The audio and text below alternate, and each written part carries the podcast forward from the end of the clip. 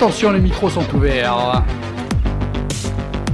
Bonsoir tout le monde, vous êtes bien sur le 99 FM Frequenza Nostra, votre émission CD Vibration.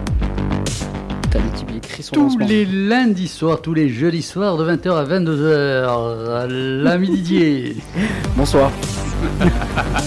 Sans oublier, sans oublier l'émission du jeudi soir. du jeudi soir. dimanche. Oui, et le, Hard rock metal. Voilà, c'est bien ça. Pour les buveurs de sang Voilà, ouais. et les sacrifices de chèvre. Ouais, dans, dans, dans le studio là. Mais après, tu sais que c'est long à nettoyer, hein, tout ça.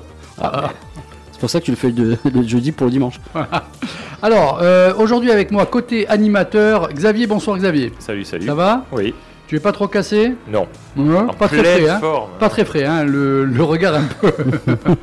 Non, non, le regard vide, c'est tout le temps. Surtout après les films qu'il voit. J'ai été très demandé aujourd'hui. J'ai fait de la télé à midi, de la radio ce soir. Eh oui. Ah bon, tu étais où? Eh oui. Sur France 3. Tu nous as pas demandé, hein Eh non. Ouais, Tu prends des libertés, toi, ça y est, tu te sens à l'aise. Magnifique émission à midi, spécial pizza, c'était formidable. Oh J'ai- Voilà. Et, Et il n'y avait pas Didier. Et il n'y avait pas J'ai Didier. pensé à Didier, j'ai failli faire. un- mais Comment j'ai ça Comment osé. ça, Special Pizza Eh ben, Parce qu'il y avait un, un pizzaiolo. invité, il y avait un pizzaiolo qui était invité et qui a Ah. participé au, au championnat du monde de pizza à Là, c'est un Parme. Bastia. C'est un Bastier. Il a Voilà. un Bastia. Et il a fait un bon résultat?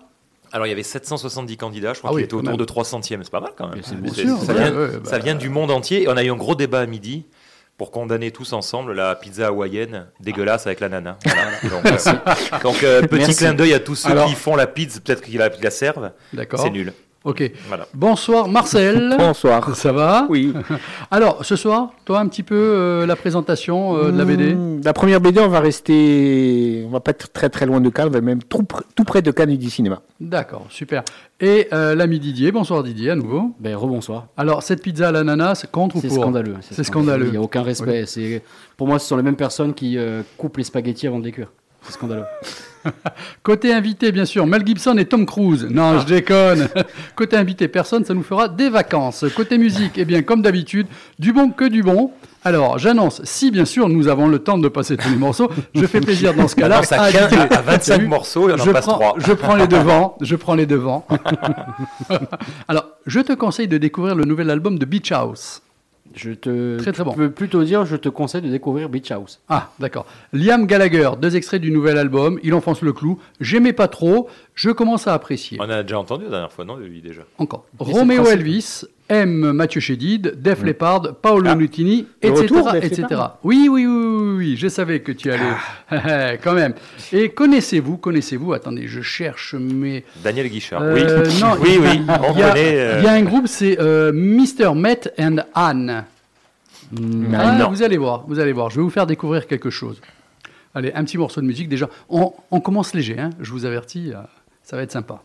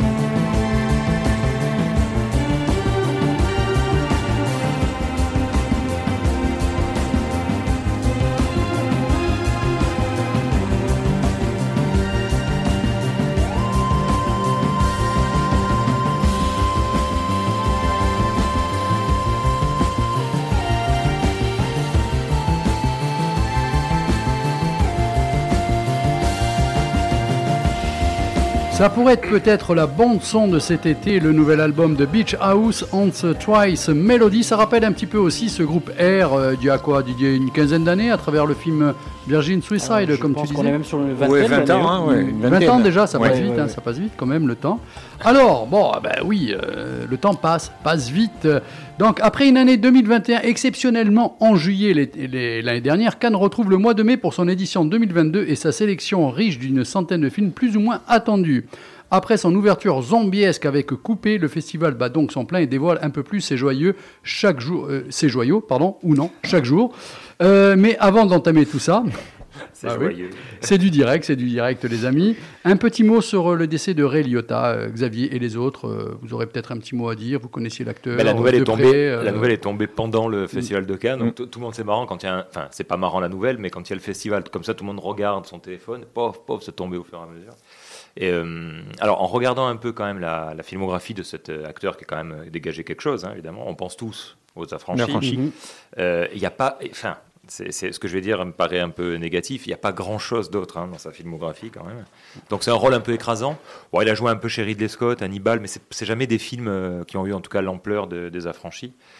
Mais bon, euh, Jonathan Demi, euh, Scorsese, Paul Schrader, voilà, il a joué quand même avec des réalisateurs On importants. va dire beaucoup de respect. Mais c'est- voilà, mais c'est surtout les affranchis qui, Mhm. qui inoub- de manière inoubliable quand même, l'a, l'a projeté comme ça au devant de la scène. C'est quelqu'un qui avait commencé à être acteur dans les années 80. Donc, euh, voilà. D'accord. Tu avais envie de te débarrasser de ça rapidement. En tout cas, il est Non, content. non, mais ça, lui, non, mais haut, ça- il rigole bien. Non, mais ça a fait. C'est, vrai que c'était, il était relativement, c'était jeune, hein, 67 ans. C'est, Mm. un peu tragique quand même. Donc voilà, c'est sûr que c'est, c'est surtout que c'est vraiment associé aux Affranchis, qui est un, un film incroyable de, de Scorsese. Voilà. La radio Fréquente Zanostra ne reculant devant rien et surtout votre émission C'est des vibrations. Tu as eu une semaine à Cannes. Ouais. Donc, le festival de Cannes vu par Non, mais Xavier. style- non, mais style, Tout c'est Fréquence Anos qui a payé le séjour euh, à Cannes. Ah, ça marche pas comme ça Mais Non. pas du tout. Ah merde, j'ai dit, j'ai dit on fait un coup de flambe. Tu payes pas tes animateurs, tu vas pas payer euh, euh, qui c'est qui veut un verre d'eau? C'est ma tournée. Enfin, Bon, alors, plus sérieusement, euh, la note de frais, euh, tu me l'amènes pas, je déconne. Euh, alors, De toute façon, il n'a pas bouffé rien, il a vu que des films. vous posez, Exactement. vous posez les questions que vous souhaitez. La première partie ce soir de cette émission sera découvrir le Festival de Cannes, mais par les yeux, les oreilles, la bouche de Oh là Xavier. Alors, Cette tu es resté bizarre. combien de jours Cette émission est bizarre. Tu es resté combien de jours J'ai fait 8, jours de projection. Huit jours de projection. Ouais. Tu as vu attends, combien attends, de attends, films attends. Précise, hein. projection de film. hein. Euh, de projection de Oui. films. Non, non, mais On sait Cannes, jamais. euh, Cannes, on sait, on sait comment c'est. Ah, mais Je suis sur Xavier, hein, là. Ah Euh, bah, pardon. oui, justement. Allez. Donc, alors, Ok, Ça va être sympa. je sais. ça c'est fait. Bon, c'est, une émission que je suis censé envoyer l'année prochaine pour justifier mon accréditation. Soyez un peu ah sérieux. ben, mais t'inquiète, on devrait. Parce que s'ils hein. écoutent- c'est mort. À mon avis, tu l'auras S'ils pas. écoutent Ouais. juste le début et monter sur lui, machin, Mais ça va Non, être- mais, mais pour, non. pour de vrai. Non, mais c'est normal, c'est pas grave. Il faut faire comme d'habitude, c'est Ah, Radio Libre. Ben Non, voilà. mais il faut Eh, vraiment- oui, j'envoie, j'envoie. Oui, Mais pourquoi tu fais ça C'est Et normal. Parce que c'est normal, Mais il tu te demande la couverture, de, la couverture du festival. Mais pas du tout, ça s'aborde pas. Là, on va être sérieux. Non, Donc, non, mais Cannes, sérieux. Cannes. Maintenant, alors, comment tu l'as vécu? Donc, tu es resté combien de jours? Tu as vu combien de films? Déjà pour nous donner une idée, parce que tu Alors, as eu un rythme assez fort. 8, jours, 32 films. Ah oui, donc ce qui fait. Et, et dont un dernier jour, le samedi, puisque après il fallait partir, deux, deux films seulement. Donc c'est-à-dire que le jeudi et le vendredi, j'en ai enchaîné 5. 5 et 5, en fait, sans dormir. Ça, c'est miraculeux. Euh, avec des films qui dépassaient 2h30. Donc, Ah, euh, donc, voilà. Donc, le, le plus long étant 2h45. Non, mais c'est pour 3 ça que Ah, je l'amène sur ce terrain quand même pour Voilà, euh, lui rendre hommage. Dire, euh, Et le mec, sinon, quand même, il fait allez. pas semblant. Après, Alors, Euh, le, le tapis rouge, le tapis rouge, est-ce qu'il est toujours Ouais. aussi rouge? Est-ce qu'ils avaient les moyens Ouais. de le changer? Est-ce qu'avec la chaleur, le soleil, il est un peu passé? Non, non, non, bah non, c'est- nettoyé. Tu sais que pour les stars, Ouais. pour, les, pour les gens de la haute, on fait toujours bien très attention. hein. C'est pas... voilà. L'effervescence, toujours aussi forte ou bien Bah, alors, Cannes, est- est- c'est- bah, finalement, c'est assez chiant, en fait, on va dire. Dans le donc sens. ça, la l'émission, tu vas l'envoyer pour la non, mais il faut être honnête, il faut dire la vérité. C'est, je veux dire, c'est Oh, re- vous nous emmerdez, les ça, cadres. ça s'est recentré sur le, le cinéma. Ça, ça- ça a perdu Marcel, comme moi, Didier aussi, quand il était tout jeune, il était très très, très jeune, euh, a connu les grandes fêtes canoises qui étaient, surtout quand il y avait l'ère de Canal+, Oui. les grandes grandes fêtes où il y a, c'était, c'est vrai, c'était dément. Euh, Il y a moins cette exubérance. on reste humain plus- là maintenant bah, c'est plus, c'est plus fermé, oui. C'est alors là, c'était intéressant parce que c'était l'édition du, du- de, de l'après, après Mm. Covid, parce que l'année dernière, Mm. ça avait eu lieu en juillet, mais c'était assez particulier. Là, je crois que hum, il y a eu, d'après ce que j'ai entendu circuler comme chiffre, 35 000 personnes accréditées. Elle n'avait pas eu 20 000 l'année dernière. Donc, euh, ouais. on revient sur une édition assez importante. Euh, non, non, après, euh, on attendait tous de voir. C'est ce qui, moi, ce qui m'importe, les fêtes, ça, je m'en fous. Même les gens qui montent les marches, à la rigueur, ça, je m'en cogne un peu. En revanche, j'attendais de voir la sélection et les films. Voilà, donc c'est ça qui est, qui est intéressant. Et de toute façon, quand on fait 4 ou 5 films qu'on enchaîne, pas trop le temps d'aller euh, ni à la fête, Mhm, ni regarder sûr. qui monte les marches. voilà. Mais euh, pour revenir à ce que tu dis, j'ai eu l'impression, moi, justement, que c'était plus recentré sur cinéma. Oui. On a moins parlé de la pub, justement, de Oui, toutes oui. ces fêtes, euh, de, de tous les sponsors qu'il y avait derrière. Bah, ça fait depuis 2-3 ans, je trouve que c'est un peu comme ça, même avant le Covid. Mais là, c'est vrai que visiblement, en plus, les partenaires ont un peu changé. Hmm. Parce que maintenant, c'est France Télé, Brut, Oui. donc c'est c'est plus, c'est plus Canal+. Enfin, en tout cas, en termes de retransmission. C'est moins chaud. Oui, oui, et, puis ça, et, S-H-O-W. oui, et, ça, et ça fonctionne quand même, je trouve. Donc, euh, voilà. Non, mais alors pour revenir peut-être, donc vu qu'on a changé de format, euh, les émissions spéciales sur euh, France Télévisions. Il y en a Brut, plus. Il y avait ce repère, ce, ce brut, c'est tout ce qui est médias euh, numériques. Donc peut-être qu'on a un peu plus montré euh, l'envers du décor et tout ça. Et surtout, ils ont un nouveau partenaire cette année pour euh, le cours Hum. sur Internet, TikTok, Ouais, ouais, qui a lâché des millions et des millions, c'est vrai. qui a fait venir des, gens- des TikTokers euh, connus apparemment, donc avec des milliers de, Là, des millions hein. d'abonnés. Donc je pense que le côté euh, show, euh, patati Bling bling patata, et compagnie, bling bling, a été réservé de, à eux. D'ailleurs, on les a fait monter en plein milieu à un moment donné. Hop, hop, monter, et après pa- partez. Et puis voilà, après le gros show, Mais de toute façon, c'était euh, c'était Tom Cruise. Voilà avec, ce que j'allais euh, dire, parce que hormis Tom Cruise, dont on, m'a parlé et rebattu les oreilles pendant des semaines et des semaines, et même euh, là, après Cannes, parce qu'avant on en a beaucoup parlé, Mhm. dès qu'on a su. Et puis euh, après aussi, moi j'y ai pas assisté. Effectivement, ça a été un moment parce que c'est une star et puis parce que c'est voilà, c'est un niveau euh, au-delà des qualités de la, enfin, du la qualité du film que je, n'ai pas vu et de ce qu'il a fait dans sa carrière. Il a fait des choses très intéressantes. Mais ça a été un moment. Après, j'ai trouvé par exemple que pour assister aux montées des marches des films, que la plupart étaient relativement sobres hein, quand même cette année. Effectivement, Mais- je rejoins Marcel. C'est-à-dire que par exemple, c'est même allé jusqu'à euh, la, la réalisatrice américaine Kelly Richard, le- qui a été casée un vendredi, dernier jour de compète, euh, à 15-16 heures. Donc euh, elle est montée avec Michelle Williams, c'est tout. Une montée à deux. Enfin, Très bien, oui, mais enfin, Oui, bon. voilà, ça suffit. Mais est-ce que ça, ça correspond pas aussi au président du jury, au jury, c'est à la personnalité qu'il euh, qu'il dégage euh, Bah, je sais Est-ce que c'est pas voulu comme ça aussi Bon, après, je sais pas. De toute façon, il y a toujours un problème aussi euh, vis-à-vis des Américains à Cannes. hein. Tom Cruise est là, mais je veux dire, il y- avait beaucoup plus d'Américains. Il fut un temps à Cannes qui venaient. Ouais, alors on peut avoir Là, 10 euh, Américains, mais à partir du moment où si tu as Tom Cruise, je pense les. oui, les mais ça durait un jour, quoi. Puis bon, c'était un peu kitsch, hein, la patrouille de France qui survole le truc. Oui, ben, Ouais. c'est dans le, dans le truc, c'est dans le thème. dans le ton. Il a Oui, fait aussi une masterclass. euh, Heureusement qu'il a pas fait un film sur l'espace. hein, on aurait eu la fusée qui saute. il a fait une masterclass aussi. Oui, il a fait. une- Alors, qui était apparemment très bien. Enfin, Oui, il a fait elle- le job. elle On m'a dit carré. Le... On peut la regarder. On peut la regarder sur Canal+, on peut la regarder sur la chaîne YouTube de la, du festival. du festival. Elle est très très bien. Et il y en a une autre de Mads Mikkelsen, Mm. absolument à regarder. Ça, c'est souvent intéressant. Bon, là aussi, c'est un choix. Si on fait ça, on, on prend toute une après-midi, on va pas voir de film. Donc, moi, je l'ai pas fait, mais c'est vrai qu'il y avait aussi Darius Konji, le grand chef opérateur. C'est- extrêmement intéressant. Il y a Un beaucoup peu, de choses. moins, en fait. un peu moins de flanflan, euh, Oui, oui. plus d'approche vis-à-vis peut-être euh, des médias euh, faciles, des gens Ah, dans la rue, tout ça, c'était, ça semblait un peu plus abordable certainement. Exactement. Bon, ça c'est, une bonne chose. Est-ce que tu as vu les films que tu souhaitais voir ou bien tu as dû faire l'impasse sur certains euh, J'ai tout ce que j'ai demandé, j'ai eu. Parce que c'est Mhm. par un système de réservation maintenant sur Internet. Parce que je ne sais pas pourquoi, donc euh, je les remercie ici chaleureusement. euh, j'ai été upgradé. Euh, C'est-à-dire que je suis passé de presse bleue à presse, à presse Ouais, rose. enfin, tu étais, dans la classe éco, tu es passé. euh, Voilà, je suis placé dans la classe affaires. Voilà. Non, non, mais je. je- Tu pourras me remercier euh, plus tard parce que j'ai passé le coup de C'est téléphone. vrai, que, c'est vrai je reconnais que les, les copains qui étaient toujours en presse bleue essayaient de réserver, ça fonctionnait, mais c'était un- moi, euh, j'avais euh, tout ce que je voulais. Ils t'ont confondu avec quelqu'un. Bah, je sais pas. Oui, oui, c'est Tu as un, nom- quelqu'un C'est qui a le même nom que toi. et- Ouais, euh, d'avoir un super critique euh, anglais ou un truc comme ça. c'est- Bah, alors, ils ont eu peur des, événements. non, non, non, oui, bah, je sais pas. ouais. Voilà. Non, non, mais c'était, j'ai, j'ai eu tout ce que je voulais. J'ai, j'ai fait l'impasse sur rien. Enfin, en tout cas. Avec euh, le recul, là, tu juges comment, euh, toi, par rapport à beaucoup d'années que tu, tu fais Eh ben, euh, sur une, Cannes alors c'est, sur le des films, hein. c'est une Oui. édition. euh, bah, c'est toujours riche parce qu'il y a plein de choses à Cannes. On peut aller à la quinzaine des réalisateurs, on peut aller à la semaine de la critique, on peut aller voir les, les masterclass, on peut aller à la site découvrir des films aussi soutenus avec distributeurs indépendants. Il y a, il y a beaucoup, beaucoup, beaucoup de choses. il y a le marché du film aussi. Donc c'est extrêmement riche. Si je me base par contre sur la compétition officielle, et il y a un certain regard aussi, et la compétition officielle, il y avait 21 films, c'était relativement moyen quand même. Par rapport à d'autres années, par rapport à l'année dernière, la compétition était beaucoup plus.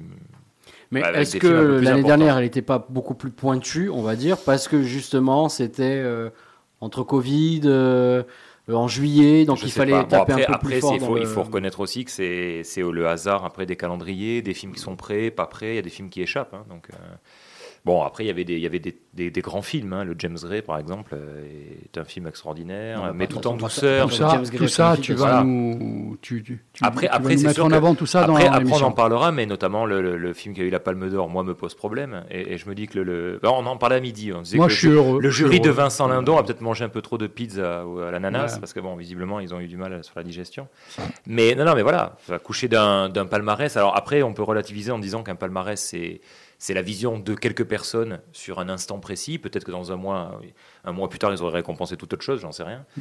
Mais c'est c'est quand même assez frustrant de voir des films importants qui, globalement, ont fait l'unanimité, passer à la trappe. Et, euh, C'est le cas du pas. James Gray, qui systématiquement, quand il vient, ne repart avec rien. Ça commence à me faire. Et est-ce que hum, les frères, les frères Dardenne ont eu Et ils ont eu un Oui. prix. Donc Oui, c'est oui, Bast. oui. Bast. Qu'est-ce qu'ils Voilà. ont eu? Le prix du 75e anniversaire. Alors, ça, C'est-à-dire qu'en fait, les frères Dardenne, dès qu'ils présentent un film, ils ont un prix. Non, C'est- dès qu'ils représentent le film Voilà. qu'ils ont- qu'ils font à chaque fois, parce que Ah, c'est c'est- toujours le même film. c'est sûr. ça, ça, sur les récompenses, on va en parler au, cou- au cours de l'émission. Bon, on va écouter donc. euh, euh, tiens, ça, je le zappe parce que je ne l'ai pas passé. Allez, euh, Liam Gallagher. Non, c'était juste l'intro euh, du Festival de Cannes.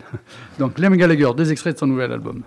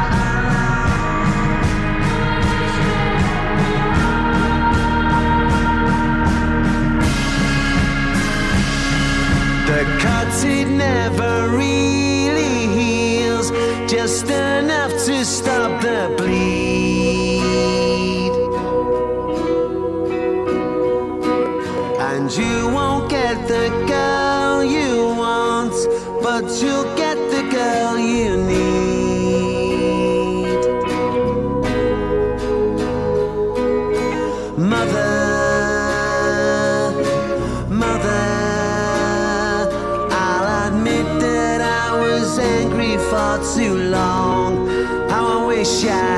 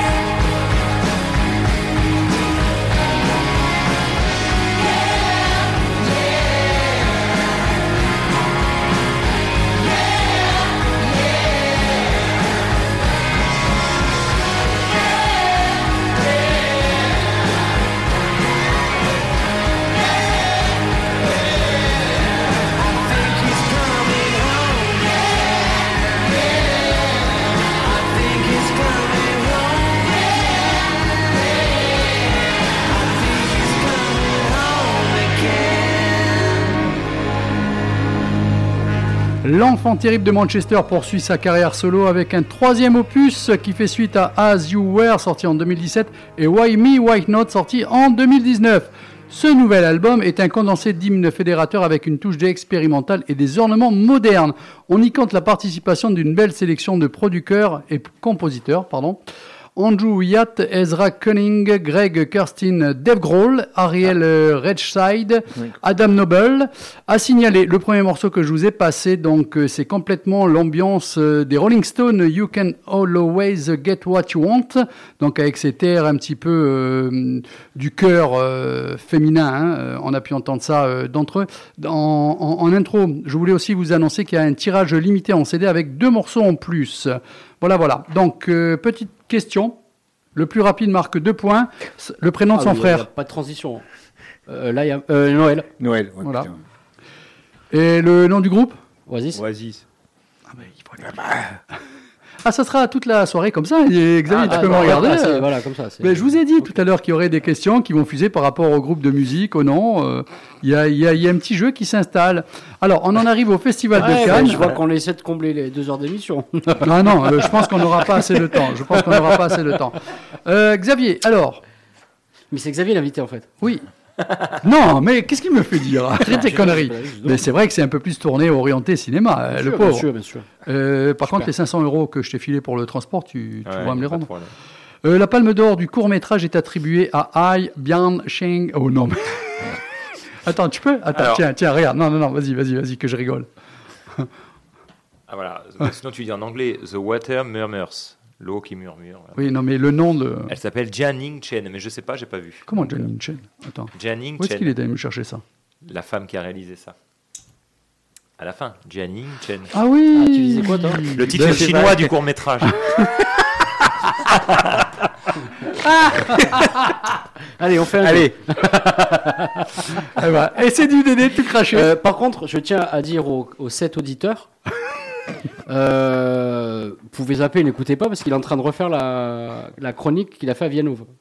C'est pas la même chronique. Parce qu'il y a regarde. écrit, il y a écrit sur ses fiches Vianov. Mais c'est ça, sur Nous en- oh. Mais non Et toi, tu le, toi, tu le, tu le tapis rouge, c'est Bah comme oui. l'invité. Mais Oui, ça n'a rien à voir, regarde. Expert en cinéma. C'est pas une chronique, 32 films. ce sont, C'est ce sont des marques. lui Regarde. et son look nordique. C'est des repères. Arrête. tu Là, il y, a le- là, il y a le palmarès. Bon, Oh, bon, un voilà. peu de sérieux, un peu, Bah mais oui. pas trop non plus, bien Oh. sûr. Donc, cette palme d'or de. Là, je sais Gianni pas parce que j'ai pas vu le court Tu as pas vu Non, les courts métrages, j'en ai pas vu. Ok. Donc, La mention spéciale de la caméra d'or est attribuée à plan 75 de la réalisatrice japonaise Ayakawa Shi. que je n'ai pas vu non plus. Attends, franchement, mais qu'est-ce que était à Cannes, lui. Et la caméra d'or, alors la caméra d'or, attends, attends, tu as, tu as les tickets qu'on vérifie. Tu- tu- tu- en fait, Parce que, attends, à on France d'accord- 3, on est d'accord- 32 On films. est hein. d'accord qu'il a été au kebab et au pute. non, cherche pas, cherche Attends, pas. oh, à France 3 avec Florian, ça marche, mais pas ici. hein. Non, mais c'est si, si, non, non, mais j'ai j'ai pas vu Mais attendez, celui-là. oh, faut pas se leurrer. Florent, il pose pas des questions sur telle personne, le, le truc euh, japonais, chinois, machin. hein. Non, mais c'est on va sûr. faire. Bon alors, tu veux parler de Florian, quoi il fait répéter les, les phrases qu'il dit. Ce sont les transitions qu'on lui donne Alors, avant. hein. La caméra d'or, que ce soit la, la, caméra d'or, ou la mention spéciale de la caméra d'or, ce que tu, que tu as cité, la caméra d'or c'était Warpony. J'ai pas vu parce qu'en fait, la caméra, écoute bien, la caméra d'or c'est le meilleur premier film de toute section confondue. Donc le jury peut choisir un film d'où qu'il vienne, peu importe, D'accord. dans n'importe quelle sélection pour que ce soit un premier long métrage. J'en ai vu. Moi, j'avais un, un favori qui a eu un prix dans la, la section Un certain regard. C'était Joyland, qui était un premier film pakistanais en sélection officielle et qui traitait d'un sujet qui, à mon avis, au Pakistan, bah, je suis pas sûr que le film soit bien, bien mis en avant sur la, le- la transsexualité, l'homosexualité dans une société qui est effectivement très rigide, Ouais. où le patriarcat est là. Je suis pas obligé d'aller au Et- Pakistan hein, pour ça. hein. On est d'accord, mais le Dans beaucoup d'endroits. hein. Ouais, mais ce que je veux dire, dans ces pays-là, c'est clair que c'est des choses qu'on n'aborde pas. Et le film est fait d'une façon magnifique, tout en douceur. C'est évidemment ce qui montre est difficile, mais c'est jamais forcé, c'est jamais. C'était un film qui était assez formidable pour un premier film en plus. Alors, Voilà. sans rentrer dans les euh, grands prix, enfin, euh, dans les récompenses que j'ai moi là, est-ce que tu veux citer quelques films euh, que tu as vus, que tu as Alors- bien aimés, qui n'ont peut-être pas été récompensés comme ça? Je, je te Bah, fais je pas de croche-patte. Non, non, je Mais vais ça sera bien te quand voilà, les maisons réécouteront euh, Oui, oui, ce non, que tu dois faire. Ça fait un peu lèche, te- mais c'est efficace. Te dire dans, le, dans les récompenses là, ce qu'il y a eu, les films que moi je trouve justement récompensés. Il n'y en a pas beaucoup, ça va aller vite. Donc, euh, par exemple, le, prix du scénario qui a été donné à Boy from Even de Tariq Saleh, qui est un réalisateur qui avait fait Le Caire confidentiel. Je sais pas si tu l'avais vu, un thriller euh, qui, avait, dont tout le monde avait parlé il y a 2-3 ans, quelques années, qui était un, excellent film. Et là, qui revient sur un, film initiatique où euh, on parle d'islam. Alors, dire, on en parle de temps en temps, mais c'est assez rare, puisque l'action se passe dans l'université euh, Al Azra, donc on ne voit pas trop, et on voit des différents courants de l'islam. Et ce, jeune homme qui arrive, qui est pris évidemment au cœur d'une intrigue, puisqu'il y a le grand imam qui meurt, donc il y a des enjeux politiques, etc. Donc ça montre en plus la collusion entre politique et religion. Donc on le voit pour les catholiques, mais pour l'islam, j'ai cherché. Dans, le- dans les cinémas, on l'a pas forcément vu tout le temps, même si on le devine. Et, et- et lui, évidemment, bascule à chaque fois de courant, c'est-à-dire vers les salafistes, et puis après il est récupéré par l'autre, et puis il est engagé comme indicateur par le gouvernement qui veut évidemment influencer la nomination du nouvel imam. Enfin bon, et le film est vraiment très bien. Et prix du scénario, je trouve que c'est bien parce qu'il est très bien écrit. Je l'aurais mis un peu plus haut, mais, mais c'est bien. Ensuite, un film que j'ai adoré, un prix du jury ex aequo, euh, c'est I-An, sur un âne, de Jerzy Skolimowski. À Marseille, ça risque de, te dire quelque chose. Un, réalisateur que ça fait 50 ans qu'il tourne, ce, réalisateur polonais, qui avait fait un film sur le, Londres des années 60-70 qui s'appelait Deep End. Pas si tu. Ouais, ça me parle. Il a fait Travail au noir avec Jeremy Irons Oui. aussi, donc il a fait toute une série de films importants. Euh, ou alors il avait fait un film il n'y a pas très longtemps avec Vincent Gallo qui s'échappait dans la neige, un prisonnier, il était habillé en. Ah, Voilà. oui, oui, oui, oui. Je- je- le, le nom m'échappe. Et ce, et ce réalisateur vient avec un film qui, a, qui était annoncé comme un. Pas un remake, mais une version autour de Au hasard Balthazar de, de Bresson, qui était un film qui, montrait les tribulations d'un âne et qui montrait la méchanceté des humains, qui le battaient, la gentillesse parfois, mais tout était vu du regard de l'animal. Et là, il fait la même chose, mais en beaucoup plus moderne. Le type a 84 ans, il se permet des trucs, des images avec filtre rouge sur la forêt. C'est une vraie symphonie, c'est même presque vers l'enfer. hein. Tout est vu à travers le personnage de, de l'âne, et je trouve qu'il a été très classe. Mais j'en ai entendu parler Ouais, de ce film. il a été ouais. très classe parce qu'il a, il a, il a, hum, il a eu le prix et en fait il a cité ses interprètes. Il a dit je voudrais remercier les ânes qui, qui- avec lesquels j'ai tourné. Il a cité le nom des six ânes parce qu'il en a fallu six, hein, parce qu'on peut pas tourner qu'avec un seul animal, c'est compliqué. Il les a, il les a remerciés, il les a cités un par un. J'ai trouvé ça classe parce qu'il a remercié que ça. Et et c'est vrai que son film, c'est ça. quoi. Mais ça montre la, la bêtise humaine, le, le côté crasse, notre époque aussi. Je vous donne un exemple. Il y a une scène de foot. Donc il arrive comme ça, je, crois que de mémoire c'est aux Pays-Bas, la scène, ou en Italie, il arrive, des gens jouent au ballon, ou même en Pologne, ils jouent. Il y a deux équipes euh, locales. Ça dégénère, il y en a une qui, gagne sur penalty, etc. Donc catastrophe, l'arbitre est insulté et tout. Et, l'âne arrive, parce qu'en fait, il s'est échappé d'un cirque, et, il arrive, il voit le match, et donc les supporters, ah, mais c'est lui, c'est sa faute, parce que là, il était là, il nous a fait perdre. Il se dirige vers lui, il le, il le massacre.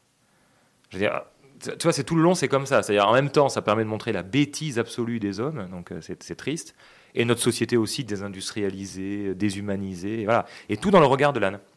Et je trouve ça euh, incroyable. Que le type à 84 ans, alors qu'il pourrait faire des films un peu plan-plan, tranquille, se permet de donner des leçons de mise en scène à d'autres qui se la pètent un peu à Cannes et qu'il faudrait qu'ils redescendent un peu. Quand même. Alors, noms. oui, vais euh, Marcel, Marcel, tu voulais dire quelque Non, chose je vais Ah, des noms de ceux qui se la pètent à Cannes. Euh, Bah, là, Didier, là- là, j'ai commencé par les films que j'aime bien. Après, je vais faire les. tu veux rajouter quelque chose par rapport au film ou une question Non, non, je ne. Moi, ce que j'aimerais, sur, euh, alors parce qu'on va pas cramer euh, toutes les récompenses, euh, par rapport à des films que tu as vus donc qui n'ont pas été récompensés, Alors, quels sont ces films que tu as aimés euh, Alors, je, je trouve incroyable. Bon, après, euh, certains disent c'est normal, je sais pas. Que par exemple, James Gray, qui était peut-être en compétition pour la euh, quatrième ou cinquième fois, j'ai pas le, le- le chiffre en tête, euh, ne reparte encore avec rien. Enfin, c'est incroyable. C'est-à-dire que je, je- je- même pas un prix, quoi. Je veux dire, euh, il mérite peut-être tout, lui. Pour La ceux, qui Ligue pas la Palme écoutent, d'Or, mais pour ceux qui nous écoutent, parce que tu sembles être très euh, intrigué, qu'est-ce qu'il a fait comme alors le, film le film s'appelle Armageddon Time avec Anthony Hopkins. Non, En mais fait, des anciens qui Ah, des fait. Bah, euh, Little Odessa, La nuit nous appartient, The Yard, qui était à Cannes d'ailleurs. La City of Z. Euh, voilà, Mhm. The, The Lost Qui City est of Z. Ah oui, euh, Ad Astra, qui moi je trouve incroyable. aussi. Bon, ces deux derniers n'étaient pas à Cannes. Mais à chaque fois qu'il est venu, Two Lovers, avec, Mhm. avec Joachim Phoenix, qui aurait dû avoir le prix d'interprétation, qui ne l'avait pas eu. Bref, on peut dire on s'en fout, c'est pas grave. Ça lui ferait quand même du bien, parce que c'est un cinéaste qui, je dis pas qu'il a du mal à tourner, mais qui est pas forcément ultra reconnu dans son pays, bon, comme beaucoup. Et je pense que ça, ça aurait pu donner quelque chose. Et le film est vraiment euh, magnifique, tout simple. C'est ce qui a dû désarçonner le jury. Ils se sont dit, il n'y a pas assez de, de mise en scène. En fait, c'est le récit de son enfance. C'est ça qu'on voit. Et le rapport avec son, son grand-père et ses parents euh, juifs, parce que lui, il a vécu ça dans les années Reagan, hein, donc les années 80. Et le film est à la fois intime et politique parce qu'on sent bien le poids des années Reagan, c'est-à-dire les Noirs qu'on commence à mettre de côté, l'intégration difficile est-ce que ce sont pas des clichés déjà qui Non. ont été travaillés euh, Non, parce que lui, si tu veux, il le fait, c'est jamais brutal et c'est jamais comme ça, c'est toujours en, en arrière-plan. Mais c'est l'histoire d'un gamin qui est pas très bien à l'école, qui est un peu turbulent, qui a des envies, qui veut être dessinateur artiste et ses parents évidemment ne veulent pas. Bon, c'est lui quoi. Mhm. Et c'est, je trouve, je trouve ça, ça très beau et je trouve que c'est incroyable, alors qu'il avait unanimité de la presse globalement hein, quand même. Encore, il repart avec rien. Moi, je sais En- pas ce qu'il faut qu'il fasse. En même temps, la sais presse, ce sont, ce sont pas eux euh, qui sont derrière la table Oui, pour mais enfin, voter pour un que film. le hein. jury ait un petit peu de la merde dans les yeux à chaque fois, c'est quand même un peu fatigant. Quoi. Donc, faut, faut- voilà, je sais pas. Oui, dire, sais pas. Il y en a qu'un qui gagne. C'est comme mon Champions League, tu peux dire le parcours, il y en a qu'un qui gagne. Donc il y a celui-là film et un film moi que j'ai trouvé incroyable, qui est une chronique familiale de près de trois heures, un film iranien qui s'appelle Leila et ses, et ses frères, mais qui est un film incroyable là aussi. C'est une histoire de famille autour d'une histoire relativement simple, puisqu'on suit le quotidien, mais on est emporté par cette fresque. Il y a un peu de, moi je trouve que ça m'a fait penser un peu à du Dostoïevski. Il y a vraiment ces, ces rapports, alors évidemment sociaux, le- sur fond de d'Iran complètement en crise, où tu sens la colère de, de, de ces comment dire de, de ces gens quoi. Et le, et le réalisateur qui s'appelle Saïd Roustaï avait lui aussi fait un film il n'y a pas très longtemps qui s'appelait La loi de Téhéran, dont on avait beaucoup beaucoup parlé. Et là, il est avec une fraise, mais je te dis, vraiment incroyable. J'ai des gens qui disaient, il va être au palmarès, et finalement, même pas, il y est. Quoi. Mhm. Alors, est-ce qu'il parce qu'il y avait un cinéaste iranien au jury, Asghar Farhadi, hein, qui est un grand cinéaste, et qui s'est dit je ne vais pas le récompenser parce qu'il me fait de l'ombre. Moi, je voudrais bien qu'il m'explique, parce que c'est pas Ouais. possible. C'est- c'est- c'est- Ces films-là, euh, depuis le début qu'on a dit, euh, qui ont été récompensés et d'autres qui ne le sont pas, que tu nous présentes, est-ce qu'ils sont sortis au cinéma ou ils vont Non, sortir y a, y a Non. il n'y a pas beaucoup d'ici l'été, il n'y aura pas beaucoup de cinéma qui, de films qui vont sortir. Il y, y a le Cronenberg qui est à l'affiche, dont on pourrait parler, il n'a rien eu aussi. Alors, Alors voilà. est-ce que c'est son meilleur ou pas? Je sais que tu attendais beaucoup de ce Oui, film. moi j'ai beaucoup, j'ai beaucoup aimé, mais après c'est difficile sur l'échelle de Cronenberg. Soit on siffle, soit on adore. Enfin, c'est, Alors, ça, vas-y, forcément, ça parce que moi, j'attends quand même. mériterait pas quand même une palme d'honneur. Bah, c'est ce que j'allais dire, c'est. Ouais, non, mais il me semble que même un prix, de toute façon, ça, voilà, on le donne tellement à des blaireaux que pour Je une- pense qu'on sera tous d'accord Ben qu'un oui. prix d'honneur, il, il le mériterait. Bah, le prix du 75e, par exemple, ça aurait été bien. Plutôt que. Voilà, plutôt que de le donner aux Dardennes. Et donc ce film alors? Bah, les crimes du futur, qui est, qui est Ouais. un film euh, incroyable. Alors, les gens vu la dit- bande-annonce qui est assez euh, ouais, mais les gens choc, disent euh, euh, oh c'est décevant. Cronenberg fait du Cronenberg. Bon, les bah oui, bah oui. Voilà, et ils ont des prix, donc Ouais. voilà, donc et effectivement, alors c'est- un peu particulier parce que c'est vraiment très intime, je pense. Viggo Mortensen, c'est quasiment l'alter ego de- dans le film de, Cronenberg, hein, quasiment. Et en fait, il joue le rôle d'un performeur qui cultive l'art des, des organes, c'est-à-dire qu'en fait, dans un monde où on peut se faire développer en prenant certains produits des organes à l'intérieur, et qu'il les montre dans des shows qui sont filmés. Donc on ouvre évidemment les gens, donc on voit ça dans le film, et, euh, et on regarde les organes, et on trouve ça beau. Donc en fait, c'est, c'est- si on connaît un peu l'univers de Cronenberg, il, a non, toujours dit, il a toujours dit, moi je suis fasciné par la beauté fasciné. intérieure. Eh oui. Il avait dit une fois, je me rappelle, dans une interview, pourquoi on ne ferait pas des concours d'organes internes? Bon, le mec est... là il voilà. commence à le mettre sous, sous pellicule. Oui, et puis alors, et- et on voit des, donc on voit des organes nouveaux qui apparaissent. Il y a un bureau des organes qui contrôle qu'il n'y ait pas un trafic, etc. Un, un ministère, enfin improbable.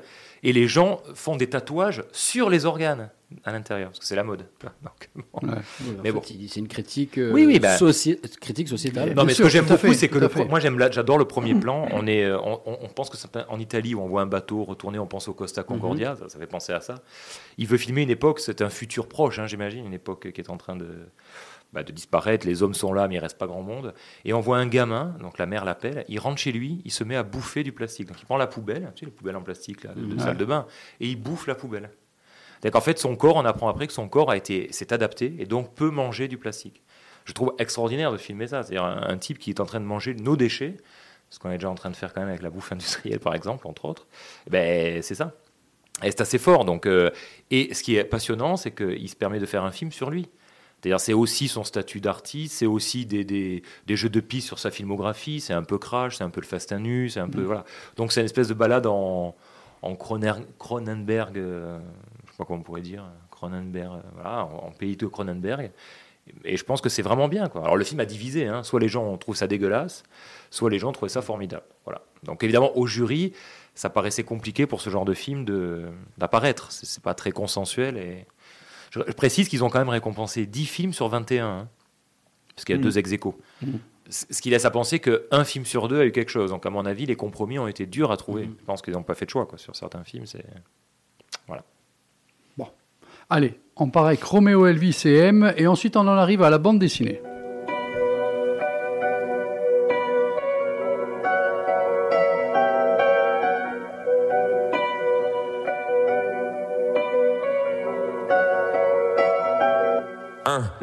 Pas changé l'adresse et j'ai blindé la porte. La fumée s'évapore, mais ça reste dans la pièce. Je m'en fais un autre, suis presque flex. Je sais pas ce qui me déçoit le plus, mais je crois ça reste les autres. Ça c'est le problème des hommes. Ils auront toujours une veste. Je m'en fais un autre, suis presque flex. Je suis en mode TPA, gros. J'esquive les péages. Je me demande quand je passe les PA, gauche. Serait-ce les C-U-C-K-S Prison mentale, mais dans ma cellule c'est calme. Wesh, tous les matins je me dis aujourd'hui c'est la dernière fois. Que je me dis aujourd'hui c'est la dernière fois. Quand ça tombe pas rond dans ma tête je range l'appartement. Et je fais du sport comme un homme en cellule. Du coup en ce moment je suis sec comme jamais. J'ai même nettoyé le trou de la serrure. Ah. Et aujourd'hui c'est la dernière fois que je me dis qu'est-ce qu'ils vont bien pouvoir penser Je compte plus combien j'en ai devant C'est sur BXL et dans le rap français Je sais pas si la plaie sera pensée Je sais pas s'il y a une façon qui est plus sensée j'ai trop laissé le diable danser, trop laissé les gens m'encenser. Gros d'habitude, je suis sur le mode TPA. Tout peut arriver dans le game. Tout peut arriver dans la gueule, tout peut arriver dans la gueule. Des godasses qui puent ou des histoires dégueulasses. Tout peut arriver dans le game. Tout peut arriver dans la gueule, tout peut arriver dans la gueule. J'ai pas changé l'adresse et j'ai blindé la porte. La fumée s'évapore, mais ça reste dans la pièce. Je m'en fais un autre, tu presque flex. Je sais pas ce qui me déçoit le plus, mais je crois ça reste les autres. Ça c'est le problème des hommes, ils ont toujours une veste. Je m'en fais un autre, tu portes de halle, métro 2. J'ai encore fumé trop de bœufs. Police arrive, premier contrôle. Les renois et les rebeux. Pardon, excusez-moi, moi. Je passe entre les deux, je me. 60 grammes sur la queue, dans mon slip, sous leur face. Je suis un Strauss, je suis un Scheul, je suis en Belgique, j'ai le jeu. hein. Je reste à propos des crocos si je veux et laisse les faux en bas de la colline. Font que mentir c'est comme des alcooliques. Puis le karma frappe si soudainement ça devient des merdes laconiques. Non, non, non, j'oublie rien et j'ai un carnet plein de noms. Je suis Guts réincarné par des mots. Maintenant c'est juste QLF, je me sens nos ou à des mots. RAF si je suis censé plaire à des gosses ou à des mômes. Et le mainstream ça donne le tournis, je me suis perdu dans la foire. Les faux, les fits, les deux à la fois. Et je guette la fin du tunnel sans chercher à trouver le réseau. Je suis comme les autres, mais j'ai comme Ken drôle comme Lorenzo. Oui, laisse, j'ai pas changé l'adresse et j'ai blindé la porte. La fumée s'évapore, mais ça reste dans la pièce. Je fais un autre, je presque flex. Je sais pas ce qui me déçoit le plus, mais je crois ça reste les autres. Ça c'est le problème des hommes, ils auront toujours une veste. Je m'en fais un autre, je suis presque flex.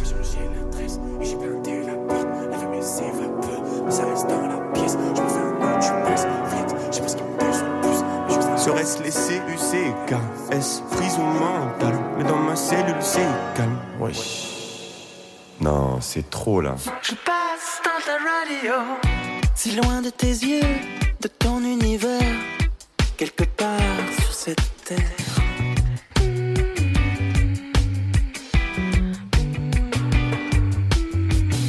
Je cherche un moyen de communiquer depuis que l'orage est passé.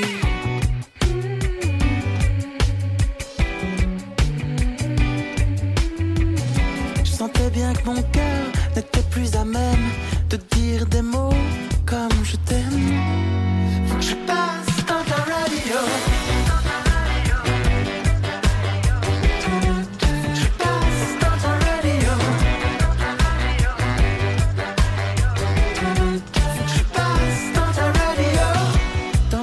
Tu scannes les moindres mystères de ce tube FM éphémère.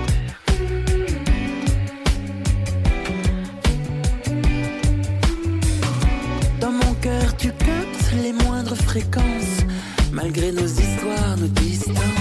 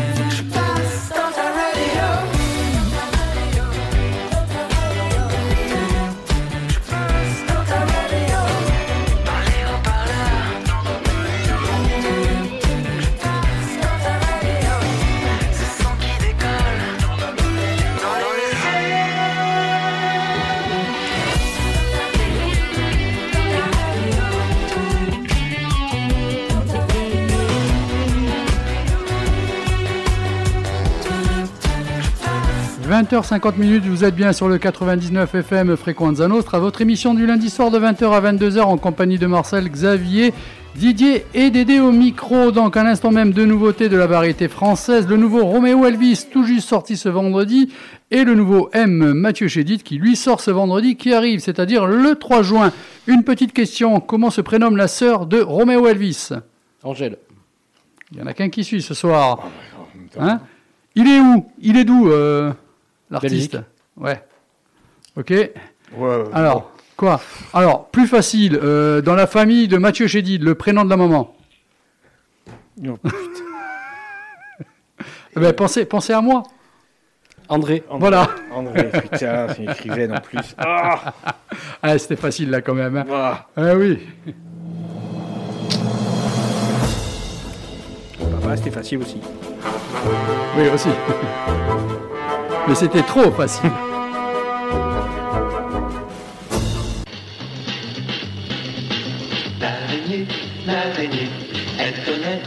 Oui, vous avez un retour dans le casque? C'est les chips de Xavier. Oui, je coupe le micro, Xavier.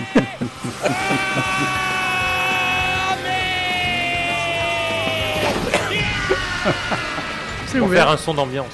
Ah ouais, mais c'est oui, réussi. c'est sûr. Allez, Marcel. Je veux dire après ça, après les chips. Bon, allez, une première BD, on va rester dans le thème cher Xavier. Ça s'appelle Les Pionniers, sous-titré La Machine du Diable. C'est de Maric Dorisson Ostache et c'est Rue de Sèvres, les éditions Rue de Sèvres. Je passe la BD à Xavier, comme ça il pourra regarder. Alors qu'est-ce qu'on trouve dans cette BD D'abord, on va trouver des inventeurs, deux inventeurs, Louis et Auguste Lumière, pour qui le cinématographe, c'est juste euh, une curiosité technique, euh, c'est juste une petite affaire d'ingénieur, un peu, un peu comme Edison aux États-Unis. Sauf qu'Edison, lui, a fait breveter toutes ses inventions et que ces débranquignoles français n'ont pas fait breveter. Voilà. Ça, mais c'est vrai, hein c'est tout à fait vrai. On va rencontrer aussi Charles Pathé, qui est un jeune homme un peu fantasque, inventif, cinéma, bien sûr, et qui lui va faire sortir le, le cinéma de l'attraction de foire dans lequel, euh, dans lequel il était. Il va se focaliser sur la distribution. On va rencontrer Louis Gaumont aussi, qui lui va comprendre de suite que le cinéma doit être accueilli dans des spectacles, dans des, grands théâtres, pardon, dans, des grandes salles. On va y rencontrer Méliès, bien sûr, Alice Guy, qui était euh, secrétaire chez Gaumont, puis qui sera la première femme réalisatrice, et qui va comprendre aussi ben, qu'il faut arrêter de filmer euh, l'arrivée du train en gare de la Ciotat, mais faire des, surproduc- des surproductions. Et va faire euh, La Passion du Christ. Hein, je dis, c'est, hein, Xavier, c'est bien ça. Voilà.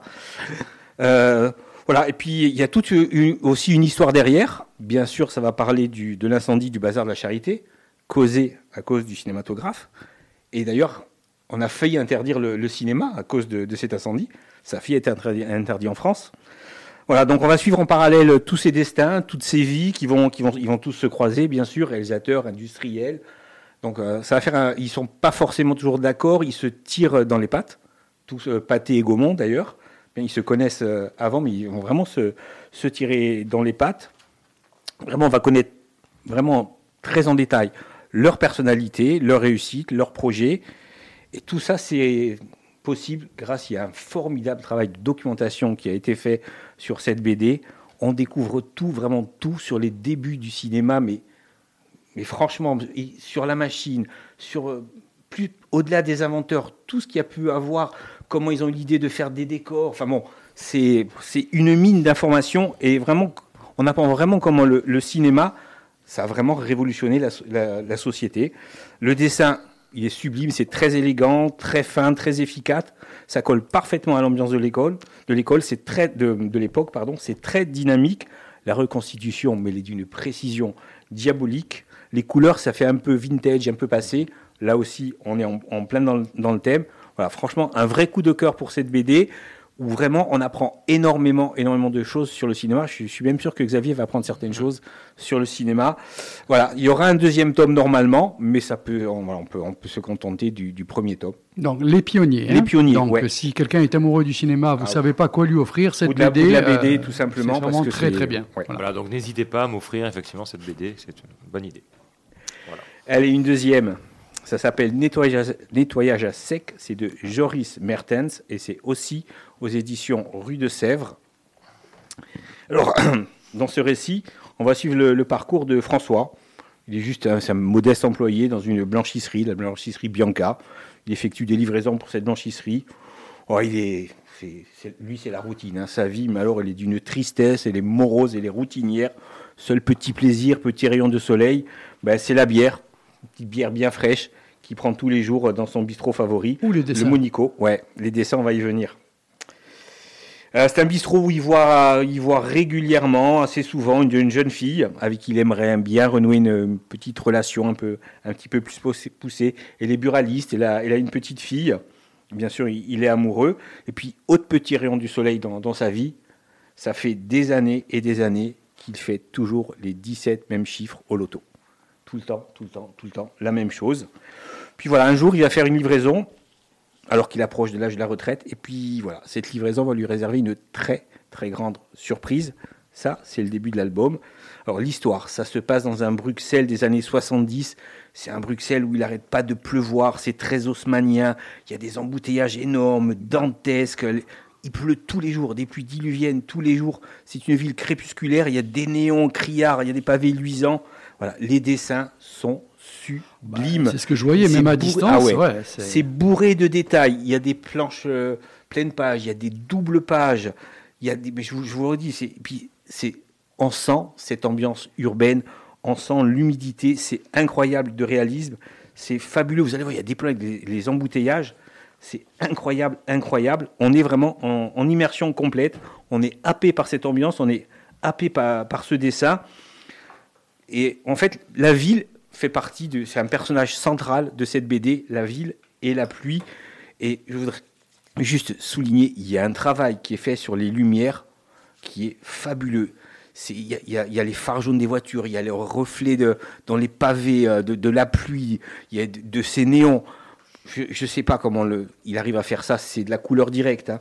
Ah bah c'est magnifique. Moi, je dirais, vous qui nous écoutez, euh, Marcel, à la limite, il pourrait même en rajouter, hein, parce que euh, on, on vient de voir un petit peu les, les couleurs, les pages. C'est vraiment super. Ah non, hein. et puis il y a- et en plus de ça, il y a un découpage, la justesse du, du découpage, de la mise en page, la narration, tout est d'une efficacité absolue.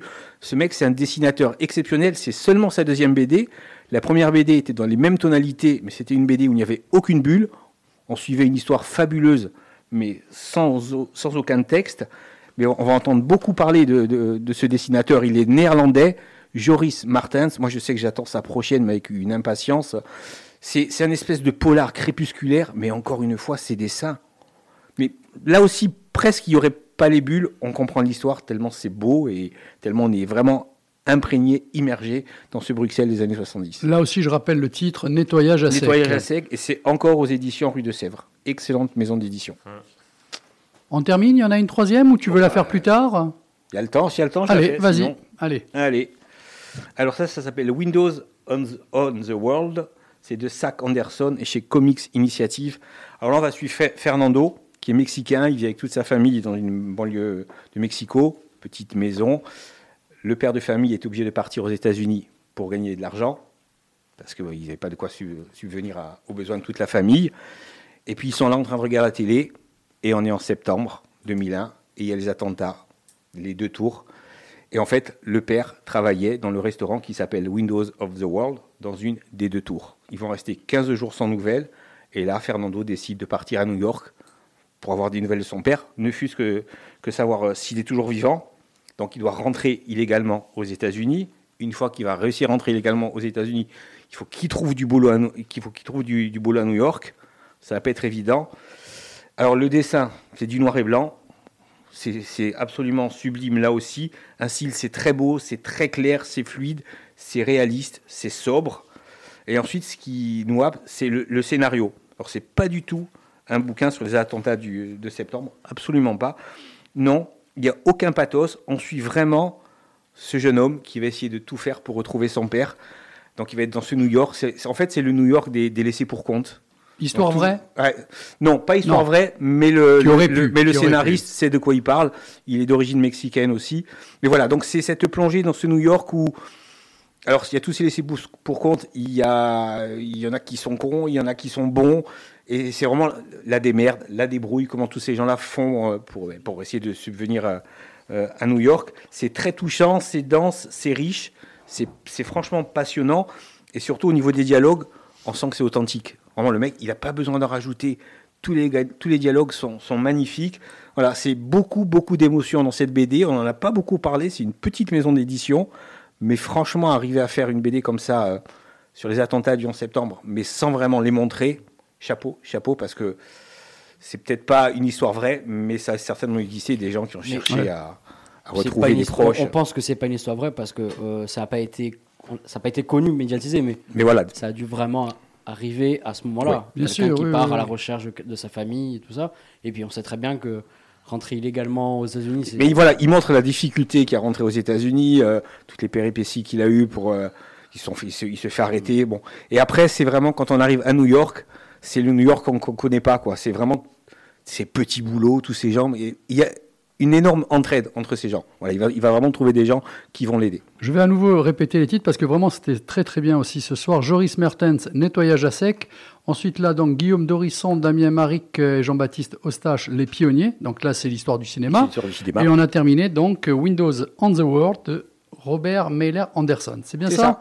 Voilà, ben, trois, beaux, euh, trois belles BD, euh, donc, euh, dont une, si vous savez pas quoi offrir à Xavier, l'ami Xavier, c'est l'histoire sur le cinéma. Voilà, Def Leppard des années 80 en Hard Rock FM. Ils reviennent, ils sont en forme.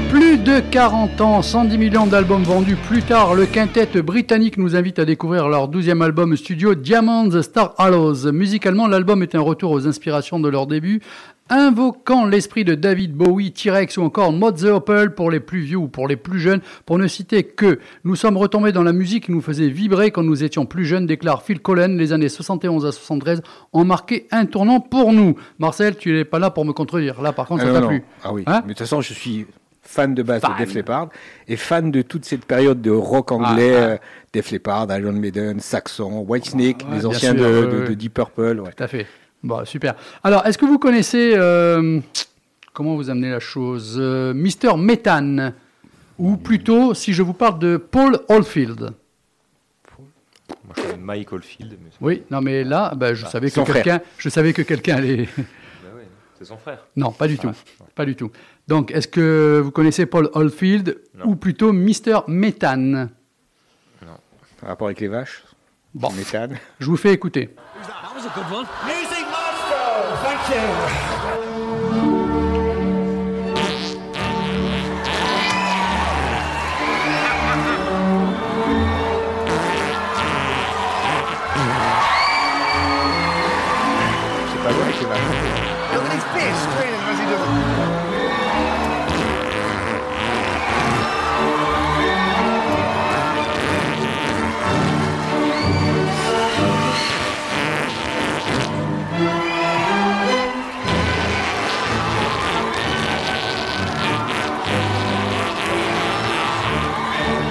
Voilà, donc, heureusement, je suis là pour élever les débats.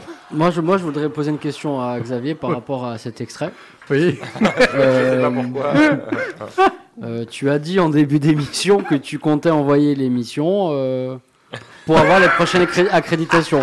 Est-ce que tu vas Je envoyer vais juste faire un ton montage. passage Je vais faire un montage. envoyer toute l'émission?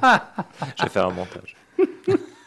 Donc, alors, est-ce que vous connaissez la profession euh, donc, de Monsieur Méthane, alias bah non, Paul oui, bah oui. Il est quoi Les pétomanes. Voilà, c'est ça, c'est un pétomane, donc un péteur professionnel britannique de 53 ans, ancien conducteur de train. Il a commencé sa carrière en 1991. Il serait, selon ses dires, le seul péteur professionnel au monde à vivre de son art. Eh oui, non mais... Non, mais c'est pas une parodie comme avait fait les nuls ou. Non, euh, non, non, Bisous, non, non. c'était. En 1994, invité par Antoine Decaune, euh, il s'était produit sur le Exact. plateau de Nulle par ailleurs. Voilà. Ouais. Euh, et avait interprété, comme on vient de l'entendre, le beau Danube bleu, composé il y a plus de 150 ans, bien sûr, par le musicien viennois Johann Strauss. En 2009, Mr. Methane avait également participé aux auditions de Britain's Got Talent. Il avait été éliminé par les trois juges, dont l'une est Mais- prise de fou rire. Mais euh, Oui, il est encore vivant. je sais pas, si on lui a mis un bouchon, autant il a explosé en plein vol. Qu'est-ce que tu veux que je te dise? Non, mais parce que euh, pour- il faut provoquer euh, ces- Ah cette oui. aération. Ah oui, oui. Donc, euh, il faut le travailler, hein. Oui, mais Il faut- est faut- peut-être... euh, Et euh, et moi, je suis que, moi, je- les gens comme ça, moi, je suis curieux d'une chose. C'est à quel moment Ça leur est venu. l'idée te vient de te dire, il a dû faire ça pour déconner avec les potes. euh, Ouais. ouais, Mais je t'ai dit, horrible. c'est professionnel. Ou euh, le, fa- le fameux fireproof. Enfin, c'est surtout quand qu'à tu vas chaque, fois péter- chaque fois qu'il pète, ça lui rappelle Ouais, le boulot. ouais. Quoi. Quand- ouais, c'est ça. Quand tu vas péter, tu mets le briquet, ça fait un petit, Ouais. un petit, un petit, lance-flamme. Mais à quel moment il s'est dit, je vais travailler ça pour euh, faire carrière? Peux pas te répondre. Par contre, j'en ai d'autres euh, sous la semelle, c'est le cas de le dire. Euh, Xavier est friand de ça. Mise en place d'un numéro vert pour venir en aide aux daltoniens. Pour l'instant, c'est très calme, déclare l'opérateur. Bon, c'est drôle quand même. Ouais, ça y est, ouais, ça y est. Euh, à mon avis, le débat sur le burkini est destiné à cacher celui beaucoup plus grave du port des chaussettes avec des sandales. C'est pas faux. C'est pas faux. Hein? C'est pas faux, surtout chez nous ici. Et celle-là, je l'ai bien aimée. Alors, bien sûr, sur Patch de Book à chaque Normalement, c'est la pire. Ah oui, alors là, je vous le dis de suite, mais elle m'a éclaté. Alors, tu as, tu as une image, tu as un monsieur qui plante, et au-dessus, tu as marqué Quand vous enterrez un cadavre, plantez une espèce protégée par-dessus. En dessous, cela évite légalement les fouilles, les trucs du jardinier, du jardinier psychopathe. Et tu as quelqu'un qui laisse un commentaire en dessous qui dit C'est faux, ça retarde uniquement les recherches, le temps pour un pro de déplacer les espèces protégées. Le mieux, c'est de faire un trou de 3 mètres de profondeur. Tu mets le corps, tu recouvres et à 1 mètre 50, tu mets un animal mort et tu rebouches complètement. Les chiens détectent le corps, mais la police qui creusera s'arrêtera au corps d'animal en pensant que le chien a détecté ça. À bientôt pour un nouveau conseil. C'est qui C'est Ligonès qui a Moi, je fait sais pas, mais. Ouais. ah, moi, moi c'est pas mal. On sent le vécu. Hein. Hein? Euh, Xavier, tu couperas au montage. Hein? Oui, oui, a pas de souci. Bon, on en revient un petit peu quand même. euh, Xavier, va pas à Cannes Je crois que je vais retomber presse jaune l'année prochaine. Non, tu sais ce que tu devrais faire. Non, non, non. Non. Envoie l'émission de Viasté, le notre média d'eau. Alors, donc, alors, on en est où là? Qu'est-ce qu'on a fait? Le prix d'interprétation féminine est attribué à l'Iranienne Zar Amir Ebrahimi à l'affiche du film Holy Spider d'Ali Abbasi. Mais tu voulais me parler d'autre chose, Non, apparemment. non, mais c'est c'est bon, non, c'est très bien.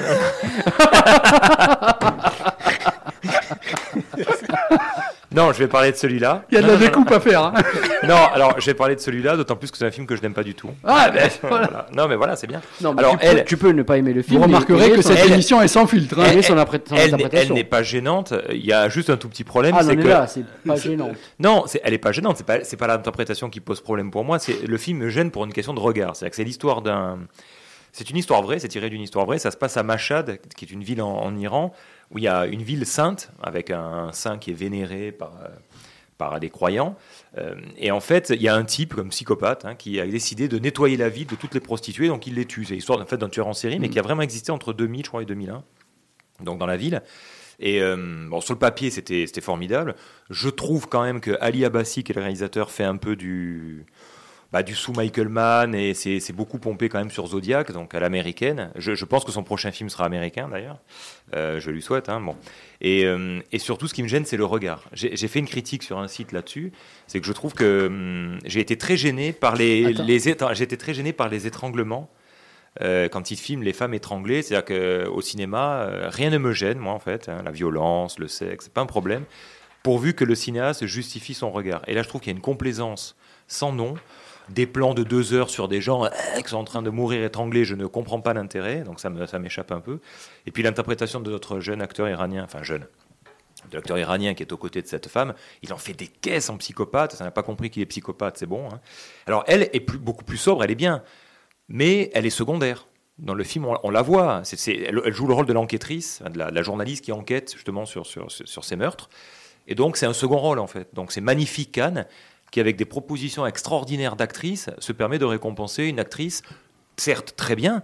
Elle a un parcours, elle a été émouvante hein, quand elle a reçu le prix, parce qu'elle est exilée, elle ne peut pas rentrer dans son pays à cause de ce qu'elle a, fait là-bas, les rôles qu'elle a joués, donc elle ne peut pas. Donc, c'est émouvant. Le parcours est très bien, mais le problème, c'est que c'est un second rôle.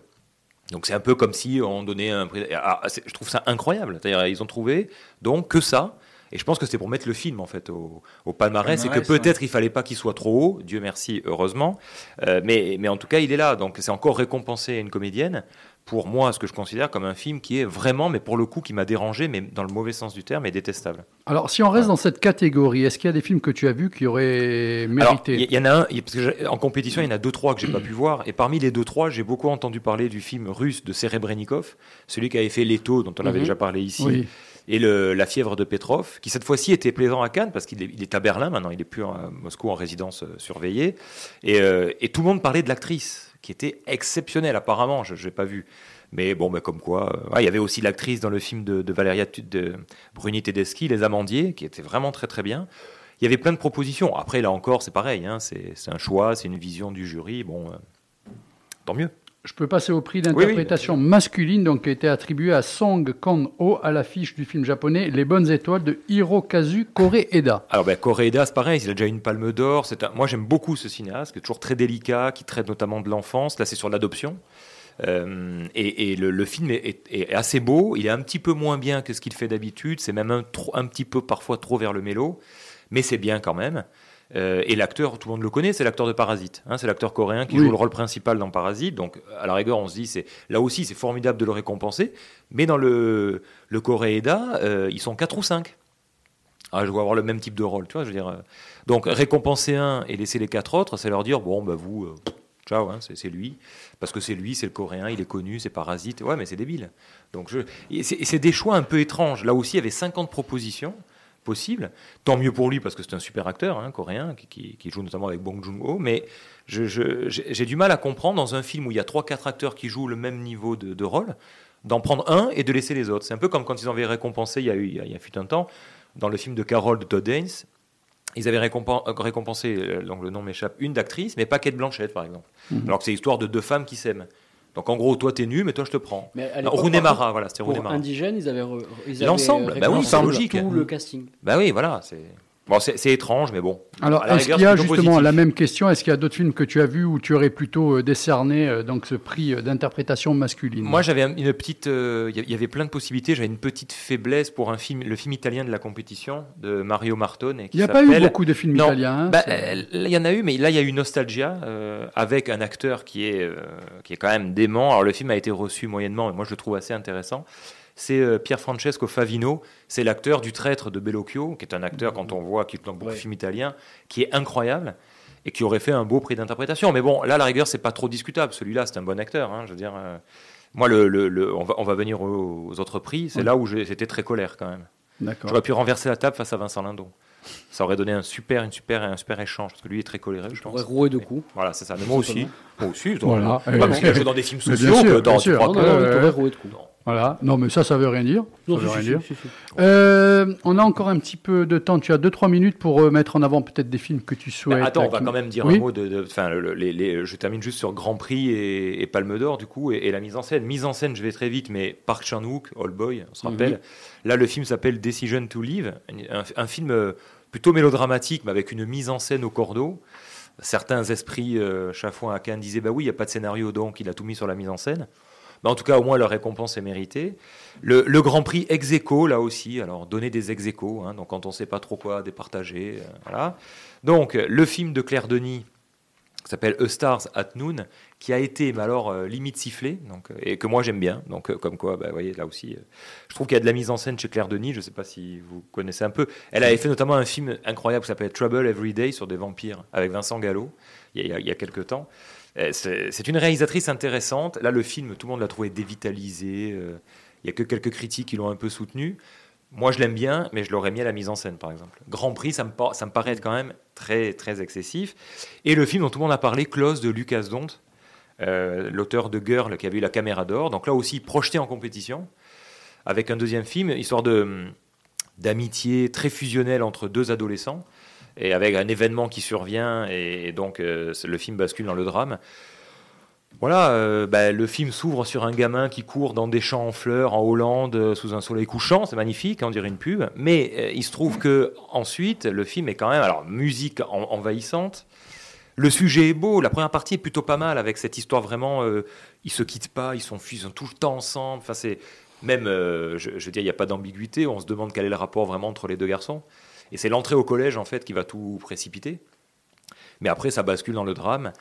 Et, et je sais pas, j'ai trouvé ça assez convenu et j'étais déçu par rapport au premier film qu'il avait fait que je trouvais plus fort. Donc euh, c'est un risque aussi que prend Thierry Frémaux. Une fois que des gens ont eu la caméra d'or, par exemple, euh, on a beaucoup apprécié leur film, de les balancer de suite en compétition. On attend ça avec impatience et on est un peu déçu parce que forcément le film est moins bien. Alors les gens ont pleuré, bien sûr, parce que ça, a été, tout le monde dit ah c'est la Palme d'Or, c'est la Palme d'Or. On note que c'est quand même le troisième film belge à être récompensé, donc je pense qu'il y a un peu trop de Belges au palmarès quand même. Euh, voilà, donc euh, Lucas Dont, les frères Dardenne, et, voilà, et, et la Palme d'Or, faut finir là-dessus. Non, mais attends. euh, Ah, voilà, tu en arrêtes là. On a Ah, le voilà. temps, on a Ah, le je temps. encore, hein. là, tu es en train de non, cramer toutes mes munitions. Ah non, bah ça va. Non, mais parce qu'après, on pourra de toute façon terminer sur les films qui n'ont rien eu, ou on a déjà un peu fait, et les films, euh, il y a d'autres films Attends, qui je sont te laisse les méritants. clés. Attends, je te laisse les clés. Non, il y a d'autres films, il y a d'autres films qui méritaient, hein, c'est pour ça. Oui, oui, non, Voilà. mais t'inquiète, Xavier, Xavier, il y a le temps, il y a le temps, il y a le temps. T'affole pas. Paolo Nutini, vous connaissez? Oui, très très bien. Eh ben, ce type, il est excellent, mais il revient, à mon avis, avec un des plus beaux albums de sa carrière. Ça sera le cinquième de mémoire, Mhm. et un des plus beaux albums de cette année. Écoutez bien, vous allez voir l'artiste. She asks me why. Always smile when I feel like I'm gonna cry. She asks me why. Over the cliff in phantom sands, she's always offered me her hand. And I hear her coming through the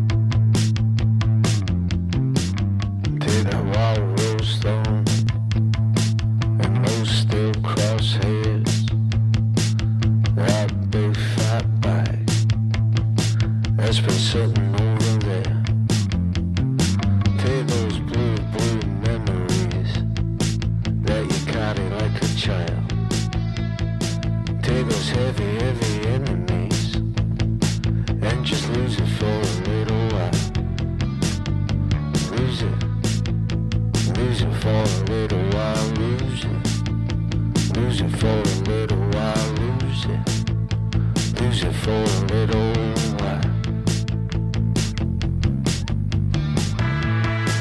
I could not seem to find a way out of my way.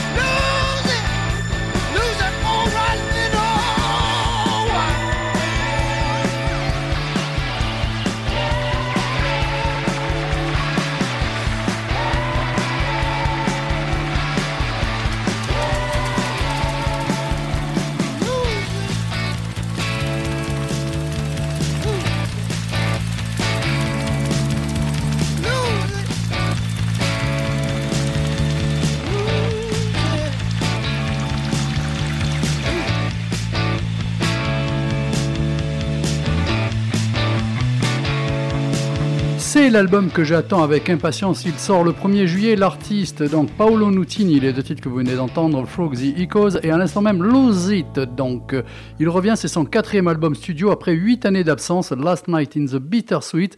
C'est une épopée de 70 minutes qui couvre un spectre allant du rock classique au post-punk en passant par un kraut rock hypnotique. Qu'est-ce que le kraut rock, Xavier? Ben, je sais pas. D'accord. je- Le krautrock désigne ironiquement le rock progressif expérimental et psychédélique allemand de la fin des années 1960. Donc, ce qui fait de ce nouvel opus le plus profond, le plus varié, le plus accompli de l'italo-écossais à ce jour. J'attends avec impatience, comme je vous le dis, cet album qui sort le 1er juillet. On repart Bah, dans le monde. répondre, j'allais le dire. Non, mais bon, perso, ça me semble évident. Après, Bah, euh, oui, bah. voilà, mais oui, il peut pas être fort partout, il est dans Voilà. le cinéma. Ah, quand même. Ah, bien sûr. Je suis une bouse en musique. Non, pas du tout. Et- Alors, euh, est-ce qu'on a parlé, euh, Xavier euh, dou- dou- dou- il y avait Ah, un truc. C'était le prix du jury qui était attribué à Execo à Les, les Hautes aux Montagnes euh, de Charlotte van der Merch et Félix van Groningen et EO, Ian. Ah oui, Ian. Celui-là, on en a parlé. Oui, et ça, on en a parlé. du coup, je l'ai pas vu. C'est pour ça que les huit montagnes, je n'ai pas parlé. donc, Mais on zappe. Non, mais ils ont récompensé un film qui, par exemple, était. Alors, on s'en fout des notes, hein, mais je veux dire, j'ai écouté moi ce que disaient les gens et tout. C'est un des films qui a été le moins apprécié. Certains trouvaient Mhm. ça très chiant. Plus de 2h30 aussi. Donc, les magnifiques paysages italiens. Certains ont dit, oh, c'est super, on dirait des diapos. Donc, je sais pas si c'est. Oui, comme il faut. Bah, voilà, c'est pas très, Je sais très pas sympathique. vraiment une Ouais. euh, qualité. Mais bon, euh, t'imagines, tu récompenses ce genre de cinéma, mais qui est peut-être bien, je sais pas, et euh, Skolimowski qui fait une performance incroyable. De la même manière qu'il y avait euh, Lucas Donte avec Claire Denis. Enfin, c'est- même dans les ex c'est étonnant. C'est c'est comme quand ils avaient fait, tu te rappelles, il y a quelques années, euh, Xavier Dolan, ex non, Xavier Dolan ex avec Jean-Luc Godard. Oui. Bon, bah, voilà. Le prix spécial de cette 75e édition du Festival de Cannes est attribué, roulement de tambour, à Jean-Pierre et Luc Dardenne pour Tori et Lokita. Ils se prénomment tous les deux. Voilà, Ouais. non, plus sérieusement. Il y a- y, y un- il y a un proverbe qui dit euh, quand les Dardennes viennent à Cannes, ils repartent, ils ne repartent Toujours, jamais bredouille. voilà. Bah, c'est c'est toujours comme ça, donc euh, pas tout à fait vrai, mais c'est souvent le cas. c'est plus de la sympathie là ou quoi? Bah, alors, le film a été là aussi diversement apprécié. Certains y ont vu un film sec, euh, sans pathos, cl- clair, enfin vraiment avec les. Moi, moi j'ai vu surtout un film euh, un peu raté quand même. Faut, faut- faut être honnête. Non mais c'est pas. J'adore les Dardennes, mais là il faut le dire. non, mais font chier Voilà. dans les Dardennes. Donc, Faut ce est, hein. Alors c'est encore chose, un hein. récit. Oh. C'est encore un récit social. C'est leur cinéma. Bon, ils font ça tout le temps. Euh, c'est l'histoire donc de Tori et Lokita le titre. Ce sont deux jeunes en fait qui viennent du Bénin, qui arrivent en Belgique, donc ce sont des migrants. Euh, elle cherche à avoir des papiers, lui les a obtenus. Et en fait, on suit leur quotidien, euh, qui est fait évidemment de, vie difficile, de trafic, puisque bon, euh, ils vendent un peu de la drogue pour le, restaurateur du coin, etc. Et donc toujours cette quête des papiers pour éventuellement s'acheter un, enfin, louer un appartement ou vivre dans un appartement ensemble. Voilà.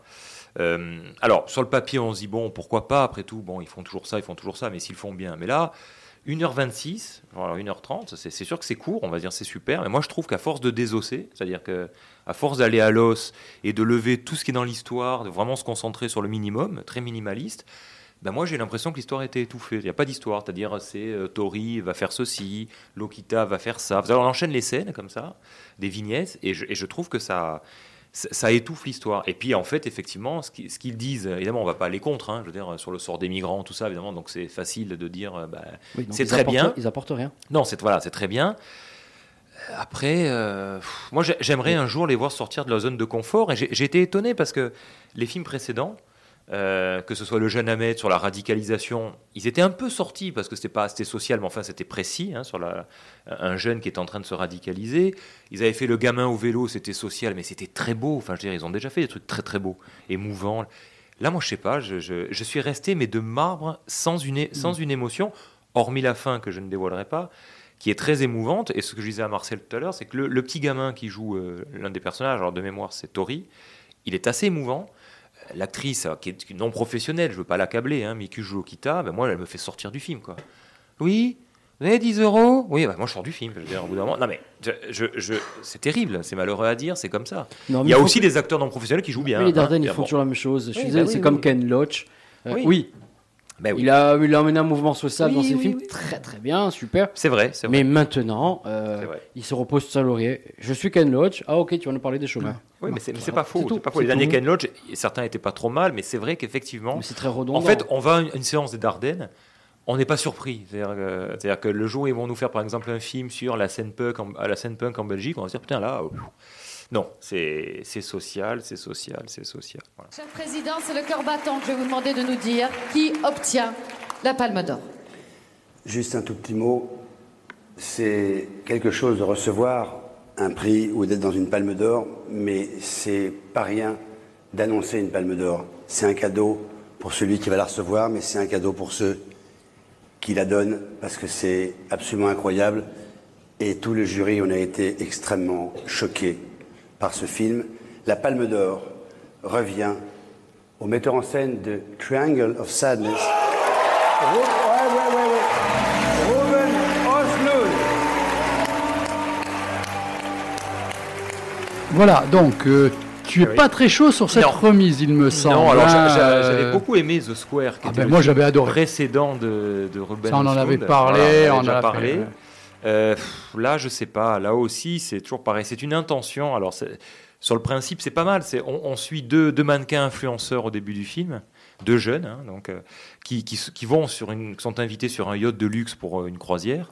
Et donc, on y croise plein de personnages. On a un, russe, mais dont on se dit qu'il est, pas du tout stalinien ou, léniniste. hein, il est plutôt poutinien, c'est-à-dire vraiment capitaliste. Et donc, on a que des gens comme ça riches qui sont sur un bateau.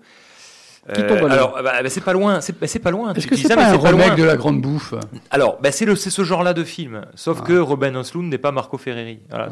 Et quand j'entends Vincent Lindon qui dit on a été choqué par le film, je leur conseille de faire un petit stage. Alors peut-être pas Lindon, il doit connaître, mais les autres euh, membres du jury, de voir par exemple Pasolini, euh, tu vois, des trucs comme ça, qui ont Ouais. déjà fait 40 ans et on n'a pas attendu Ruben Östlund pour faire des films un peu chocs. Et, et si tu veux, ils, ils sont sur un bateau. Euh, tu disais tombe à l'eau, bah, c'est pas loin. C'est-à-dire que le- les gens sont aux petits soins pour eux. On voit bien hein, cette espèce de condescendance aussi des riches là, qui sont- se permettent tout évidemment. Il va y avoir le, le- le- le capitaine qui refuse de sortir de sa cabine, qui est joué par Woody Harrelson. Donc on se demande ce qu'il vient foutre là d'ailleurs. Je sais pas, il est là. Bon, bah, très bien. Quel acteur? Oui, mais quel acteur? Mais enfin bon, pourquoi là? Pourquoi lui? Je sais pas. Est-ce qu'il y a un message? Je sais pas. Bon. Et, euh, et en fait, fois, il y a le dîner a- de gala ouais. et, et- ça se passe mal parce qu'il y a la tempête, etc. Et ça provoque une catastrophe. Et effectivement, ils tombent quasiment tous à l'eau. C'est vraiment une charge, une satire sociale. Alors, certains trouvent ça grinçant. C'est quand même très lourd. C'est, j'ai l'impression que c'est Jean-Luc Mélenchon qui était au scénario. Donc là, c'est parce que voilà, c'est euh, sur un bateau, ils coulent tous et ils crèvent tous. hein, et si possible, dans leur merde, on leur met bien la tête dans la merde.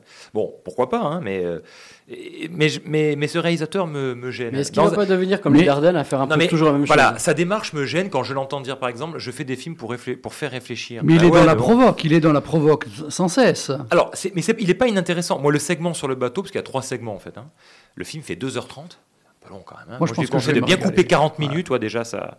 Et, et- et le segment du milieu est pas mal sur le bateau. C'est vrai que ça, ça attire la sympathie, et ça fait sourire. Je veux dire, mais, mais c'est facile en même temps aussi. Hein, c'est pas bon. Mais le segment de fin, où on a l'impression d'être un peu à Colanta, et le segment du début avec ses influenceurs où ça n'en finit pas. Alors bon, je comprends ce qu'il veut dire. hein. Moi, je j'ai pas été vraiment emballé. Et je, là, encore une fois, je trouve le choix, pourquoi pas, c'est courageux, c'est très bien. Mais voilà, alors le film a aussi divisé, et il y, a- il y a des gens qui le soutiennent beaucoup. hein. Donc euh, d'ailleurs, la, la presse, voir. la presse étrangère était d'ailleurs beaucoup plus favorable que la presse française. Voilà. Donc euh, les, les- les copains de Marcel, les Inrocks ont détesté. Enfin bon. Donc on se dit, une fois. non mais on se dit le triangle de la critique a détesté, mais mais c'est vrai que le film, euh, moi me me laisse sans voix. Un peu, oui, mais pff, voilà, c'est, c'est, je dirais pas que c'est nul, hein, quand même. Il y a des choses intéressantes, mais franchement, Palme d'Or, ça me paraît bien haut quand même. Et il y a un peu ce systématisme, tu as raison, c'est-à-dire que j'ai l'impression que c'est un peu le film à l'épate. Qu'est-ce qui restera dans 30 ans de Ruben Östlund? Je ne suis Hmm. pas sûr qu'on se souvienne vraiment de. Je suis pas sûr qu'on s'en souvienne tout court. Oui, oui, alors que Marco Ferreri, bah, voilà, Bah Pasolini, encore, euh. Euh, C'est le temps qui va nous Oui, répondre. alors après, la différence, peut-être, qui, ne va pas jouer en sa faveur d'Auslum, je ne sais pas comment il s'appelle, là, c'est qu'ils ont participé à créer le cinéma Eh oui, oui, oui. et à inspirer les, Mm. les- les, euh, le futur. Là, euh, c'est dur de, d'être, de créer un nouveau genre de cinéma maintenant. Enfin, je, je pense qu'on peut Ouais, plus ouais. le faire d'ailleurs. et, euh, et être inspirant pour les prochaines générations. Non, moi je trouve que le boulot qu'il fait, il est bon. hein. Oui, mais après, si c'est dur oui, de passer comme tu, comme vous avez euh, dit, ces réalisateurs, c'est dur de passer après. Oui, mais Eux moi j'ai été gêné. Alors si on avait Vincent Lindon au téléphone, je me permettrais de lui dire, j'ai été très gêné parce qu'il a dit, c'est toujours pareil, quand les présidents du jury, au demeurant, je l'aime bien lui, hein, mais euh, les présidents du jury commencent à parler avant de voir les films, etc. Et, Ouais, quand- l'impression qu'il te voilà. prépare à. Almodovar Mm. avait dit en son temps, je ne récompenserai pas euh, Okja de Bong parce que c'est Netflix et que je veux pas. Voilà. Donc ça veut dire que globalement le mec il vient mais il sait que bon bah, il aura rien. Euh, le- là, là, il dit euh, un film doit dire des choses du monde. Bon oui. Et pourquoi on ne peut pas récompenser un film qui dit rien mais qui est très beau? Je veux dire, Le Mm. cinéma c'est un art aussi. C'est c'est pas nécessairement un tract ambulant. On peut me rappeler de- la palme de l'année dernière? Titane. Mais et, et- et ça parlait du monde? Bah, dans un sens, oui, mais en fait, je, je voudrais lui dire finalement, est-ce qu'il y a des films qui ne parlent pas du monde?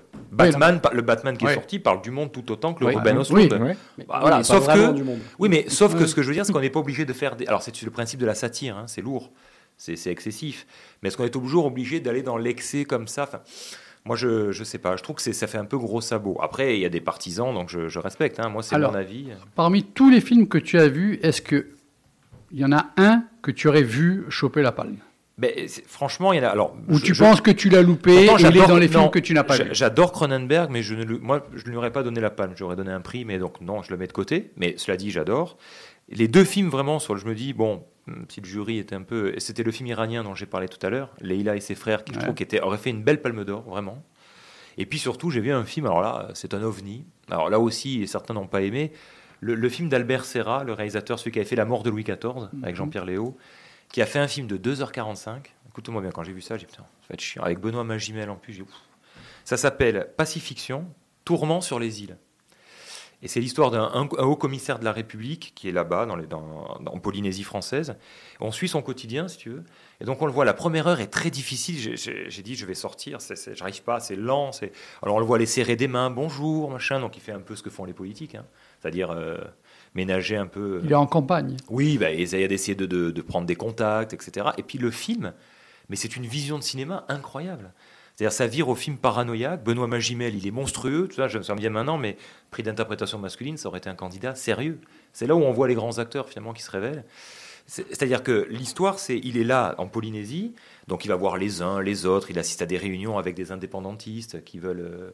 Qui veulent carrément euh, la, mettre la pression sur l'État français. Et il y a surtout une idée qui arrive qui dit que on entend une rumeur comme quoi il y a des sous-marins français qui circulent autour et on relancerait les essais nucléaires.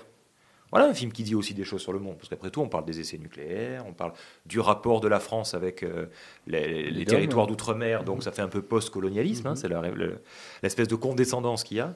Et le film est incroyable, avec des, des visions comme ça. Des...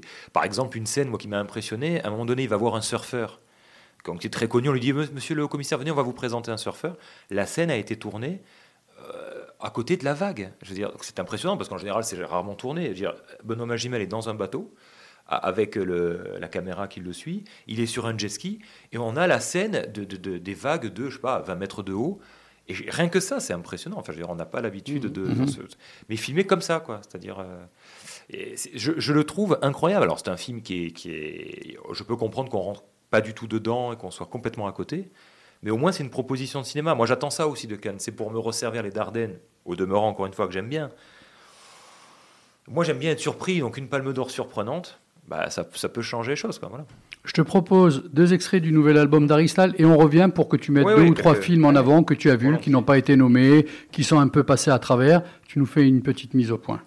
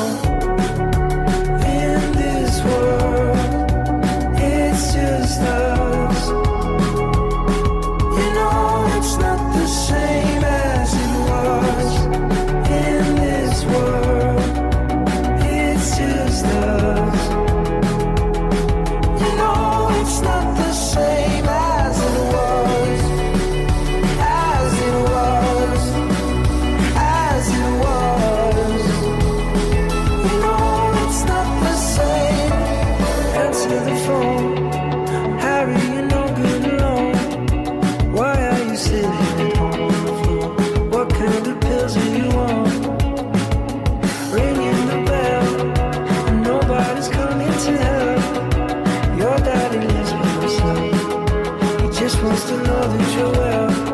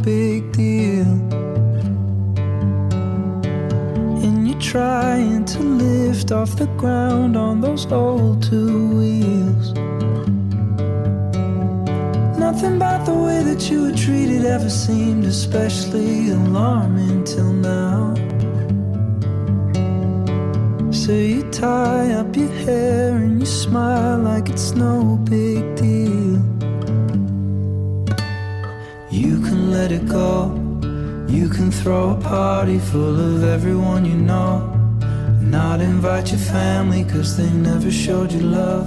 You don't have to be sorry for leaving and growing up.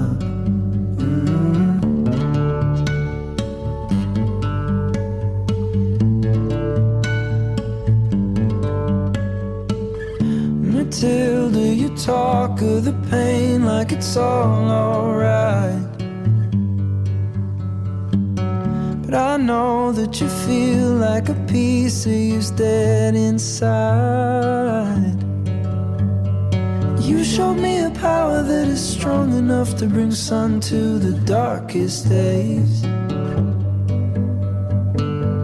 It's none of my business, but it's just been on my mind. You can let it go.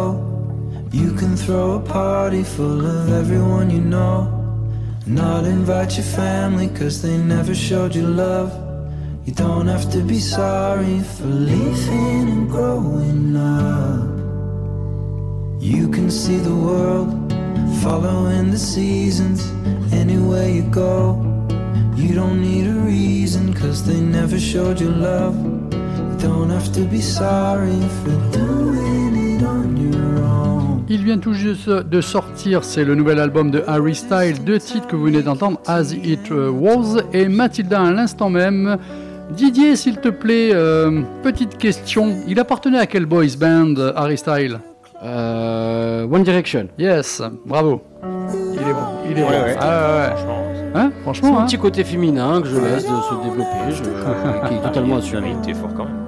Alors dis-moi, ce soir tu as pas eu de billet d'humeur ou Non, pas ou quoi de billet d'humeur, je vais faire très court. Je Voilà, vais juste une petite mettre en minute. avant deux choses. Oui, Le dans le sport, euh, pour mettre en avant nos insulaires. bien sûr, avec Les plaisir. U17 Ah, de oui. l'ACA qui sont en finale du championnat de France. Mhm. Et ironie du sort, ils la joueront contre Toulouse. Oui, Maintenant qu'on est devenu très potes avec Toulouse, ça peut le Bah oui, c'est vrai. Ah oui. Non, mais c'est bon, on est devenus très potes parce que euh, ils ont été boire des coups. euh, Ouais, et, euh, Bonne ambiance, hein Envahissement du stade. On a s'est pris la 20 000 CA qui a euros quand même, hein, 20 000 voilà. euros. Ah, Toulouse ils ont l'a été- ils ont été salués. dit, euh, ça craint parce que nous on l'a fait deux fois Ouais, avec les fumigènes. Ouais, on ils a ont été salués les supporters toulousains pendant Ah, un long super, moment. Ouais. Donc je trouve ça, il faut mettre en avant les U17. Très important, les jeunes, parce qu'il y a peut-être Mhm. des futurs euh, jeunes qui vont intégrer le groupe pro, qui Il y a vont un gardien qui a été repéré. Voilà, bien euh, sûr. euh, euh, c'est Le euh, fils à Olmet. hein. Olmet, qui normalement devrait aller à Monaco. euh, il parle de, pour le centre de formation. Ça de ça, Bon. Il est et qui est très très fort. Et d'ailleurs, euh, on dit beaucoup que c'est le quart de finale, c'est lui qui les a qualifiés. Mhm. Et là, il a encore été incroyable. Bref. Et ensuite, euh, mettre en avant euh, le karaté. Alexandra Ferrach, euh, sa sœur, euh, dont je ne me rappelle plus, le... Laetitia Ferrach, pardon, et Laura Pierre, qui ont eu la médaille de bronze en équipe de kata euh, au championnat d'Europe en Turquie. Voilà. C'est la première fois qu'elles font une grande compétition euh, officielle avec euh, donc un championnat en équipe. Donc, faut mettre ça en avant parce que je trouve ça très impressionnant. Tu fais Et bien. d'ailleurs, on peut le voir, on peut voir le- la compétition sur YouTube. Donc, vous pouvez passer à ce moment-là. C'est euh, c'est fou. Si vous pensez que le kata c'est de la danse ou c'est euh, totalement abstrait, euh, regardez ça. Vous allez voir que c'est très très très impressionnant. Donc, c'est bien. Encore un, un- un autre titre. Un bon point euh, pour le sport euh, oui, local. puis c'est hein. surtout que, bon, bah, à un moment donné, on va peut-être comprendre que les Ferrach, elles sont, ce sont des, des, des grandes, grandes, grandes sportives dans leur, dans leur milieu. En tout cas, tu t'es Moi, occupé je- de le faire savoir. Je, je vais rajouter aussi, parce que du coup, je crois que c'est le club où joue ma fille, donc comme ça, je vais en avant. Mhm. Les- je- il me semble que les U13 de d'AFA montent en R1 aussi. Donc, en Oui. fait, euh, oui. Non, mais ça veut dire Non, que- non, mais c'est, très bien, euh, très bien, très bien, très bien. Ah oui. Il faut mettre en avant les choses Régional, comme ça, c'est mais très bon. important. Ok. On termine donc avec toi le cinéma. Est-ce qu'il y a euh, quelques films euh, mais qui n'était pas que tu veux présenter voilà, ouais. tour. Alors, il y a déjà un film qui m'a surpris, c'est le, le- le film qui a eu le prix Un certain regard, qui s'appelle Les Pires, un film sur la banlieue. Alors, Dieu sait que j'ai beaucoup de mal avec certains films du style Divine, Bande de, bande de filles, où j'avais vraiment eu du mal à voir. Et là, je, dis, bon, allez, il a le prix, je regarde, parce que le film est projeté après le palmarès, hein, qui a lieu la veille de la compétition. Et ben j'ai trouvé ça euh, épatant. C'est-à-dire, alors certes, ça, ça insulte toutes les deux secondes. Là, il y a forcément au kilomètre carré, il doit y avoir 3 milliards d'insultes, hum, évidemment. Mais à- à l'histoire d'un tournage qui se fait dans la banlieue, dans le- la, la cité Picasso à Boulogne-sur-Mer. Donc, c'est un, des gens qui veulent tourner un film et ils vont, dans le- ils vont faire un casting dans des, des collèges, ils prennent des jeunes et ils vont prendre, entre guillemets, ce que les gens de la, de la Mhm. cité appellent les pires. Et ils comprennent, les gens ne comprennent pas pourquoi ils prennent les, les pires, c'est-à-dire des gens qui, qui- des, des jeunes qui n'ont pas l'air euh, très très doués. Mais c'est l'histoire du tournage, c'est ultra drôle, mais vraiment, c'est-à-dire que c'est le, le film dans le film, et c'est une super idée, parce que Mhm. je crois qu'en banlieue, ça n'avait probablement pas encore été fait. Euh, ça donne lieu à des scènes d'une grande tendresse, et il y a un petit garçon dans le film, enfin un petit, petit jeune, qui est incroyable. Donc comme quoi il n'est pas professionnel. Dans- en sortant, j'ai dit, il faudra le présenter aux frères, aux frères Dardenne. C'est pour, voilà, donc, euh, non, mais, et, et ça s'appelle Les Pires. Et c'est un, c'est un, un film vraiment incroyable. J'ai été très, très agréablement surpris. Après, parmi les films que j'ai vus, j'avais envie de le citer parce que je trouve que c'est bien, c'est le film de, nouveau film de Quentin Dupieux. Alors, quand on va voir un film de Quentin Dupieux, c'était en séance de minuit, moi je l'ai vu le matin. On est sûr que on est tranquille, c'est pas 2h45, c'est 1h10, mais vraiment au carré, hein, c'est-à-dire c'est 1h10. Et comme toujours chez lui, c'est du grand n'importe quoi, mais du grand n'importe quoi, du- d'un plaisir inouï, c'est-à-dire euh, voir Gilles Lelouch, par exemple, euh, Dora Tillier, habillé en, en tabac aux forces, c'est-à-dire en référence au bioman, en bleu.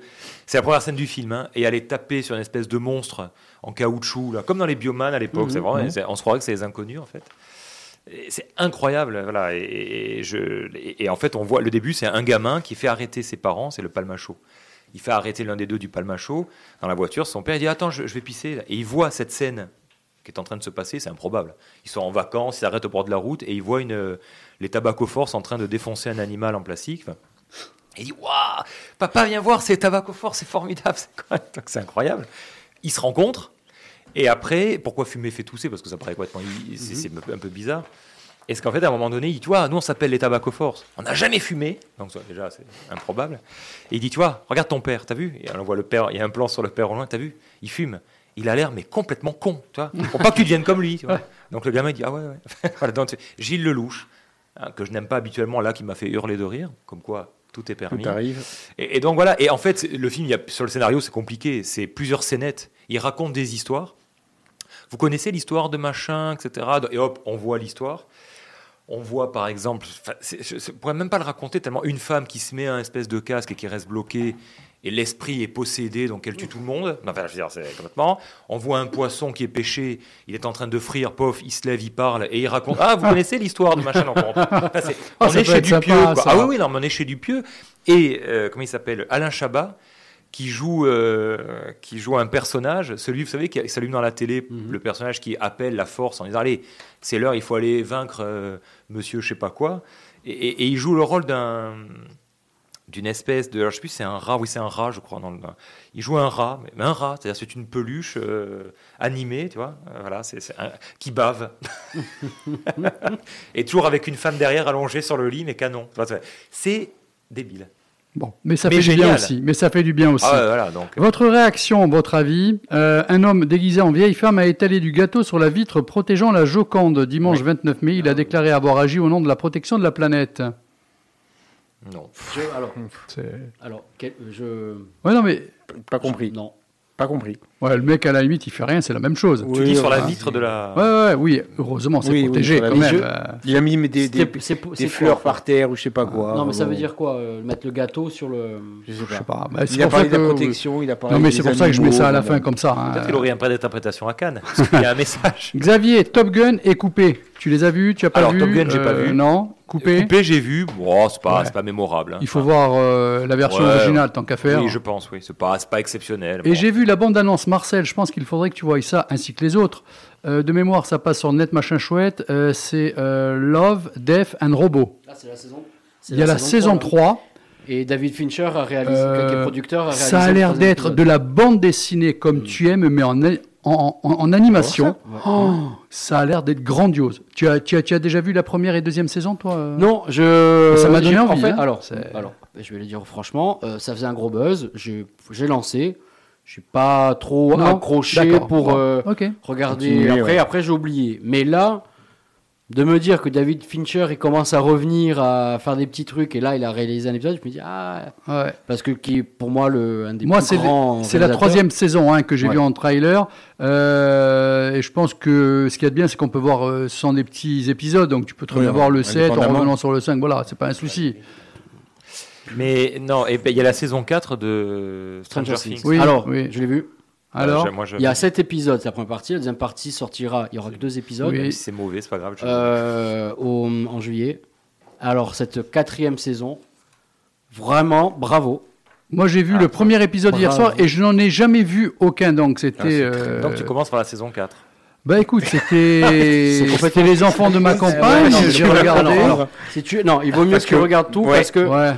Le- le- euh, D'accord, en fait, euh, d'accord. les quatre saisons, il y a, y a un- il y a un fil. Oui, oui, c'est ce qu'on m'a dit. hein. Donc, tu as beaucoup de Mais choses. que pourquoi tu il se marre comme une baleine échouée. Bah, je sais pas. Mais la non, non, fatigue. non. Moi, je te euh, conseille la saison 12 là, de, en plus- de, de Friends. Ça, c'est- Alors là, tu peux. bah oui, oui. En plus, là, donc, euh, dans cette saison-là, on est en 1986. Donc, euh, non, mais ce qui est beau en plus, c'est qu'on les a vus grandir. Donc là, c'est vraiment des ados. Ils jouent vraiment leur, leur euh, et tout. Et c'est exceptionnel, l'ambiance bien Bon, filmée et tout. vous me la conseillez, Alors, je si, peux. ah oui, oui, oui, au, oui, au des- niveau. Mais pour la euh, musique, je me suis régalé. Ça, inutile. Ah oui, de oui, bah oui, que- mais là, c'est- mais- tu vas voir, c'est de plus en plus. Il y a beaucoup de références. Au niveau fantastique, on est revenu euh, vraiment dans le côté. euh, Oui, parce que stressant, les pressant. dernières scènes de ce premier épisode, je ne vais pas Mhm. dévoiler quoi que ce soit, c'est vrai que d'un coup, On part dans on quelque chose un peu. Et euh, puis ça emmène aussi très très simplement euh, là, des petites bribes de problèmes que peuvent avoir les, je- les, les jeunes à leur âge, qui se cherchent et tout Bon, ça. euh, et c'est vraiment très bien, très bien construit. Et c'est minimum une heure. Et là, le, le septième épisode fait 1h34 ou 38. Mhm. Donc on est carrément, carrément sur euh, un long Un métrage. film, ouais. Et puisque- et puisqu'il faut être complet, on aurait presque pu terminer par ça. J'ai oublié de te le dire, toi, parce qu'après, j'étais, quand on est à Cannes, après, j'ai plus pensé, moi, donc du coup. Mais il y a quelqu'un d'autre qui est mort et ça m'a fait quelque chose parce que oh, j'en ai beaucoup entendu en bande originale de films dans les années 80-90, Evangelis quand même. Oui, Ah oui. oui, oui, ah, c'est mine de Tu as rien. même ouais. le batteur de Yes, le second, Ah. et un de Dépêche Mode. Non seulement il a fait faire des le albums. tour, euh, Et de- de- euh, Musique de film. Oui, oui, il a fait des Les Dépêche créations. Mode, c'est un des créateurs du groupe carrément. Oui. Parce qu'il a, fait- il a fait des créations qui sont pas forcément Ouais. des musiques de films, mais il a fait aussi. euh, alors, des films mauvais, hein, 1492, euh, Christophe Colomb, mais Oh, Blade mauvais, Runner. mauvais, ah, bah, mauvais, il y a quand même pire. Non, Euh, le film Chariot n'est pas bon, feu. mais la musique et les chariots de feu, Ouais. euh, Antarctica, enfin des trucs qui en résonnent Ah oui, encore oui, quand même dans bien la tête, sûr. donc avec le synthétiseur. Bon, les amis, merci à vous, Xavier, merci. Marcel, merci. Didier, merci. donc tu mets du Vangelis la semaine prochaine. Si tu veux. Voilà, au moins un morceau. Euh, Marcel, tu me rappelles pour le motorette. Ouais. Voilà, bonne soirée tout le monde. Super. Bisous. Ciao, ciao. Ciao, ciao. Super. Et j'ai réussi à passer tous les morceaux. Non, Si, si, non si. tu l'as si, dit toi-même, j'ai enlevé. Non, c'était euh, un indicatif. euh, Oui. C'était pas. Non, non. Non, c'est indicatif. Ce soir, ça a été du 100% de la playlist. Bravo. Merci. Je m'aime.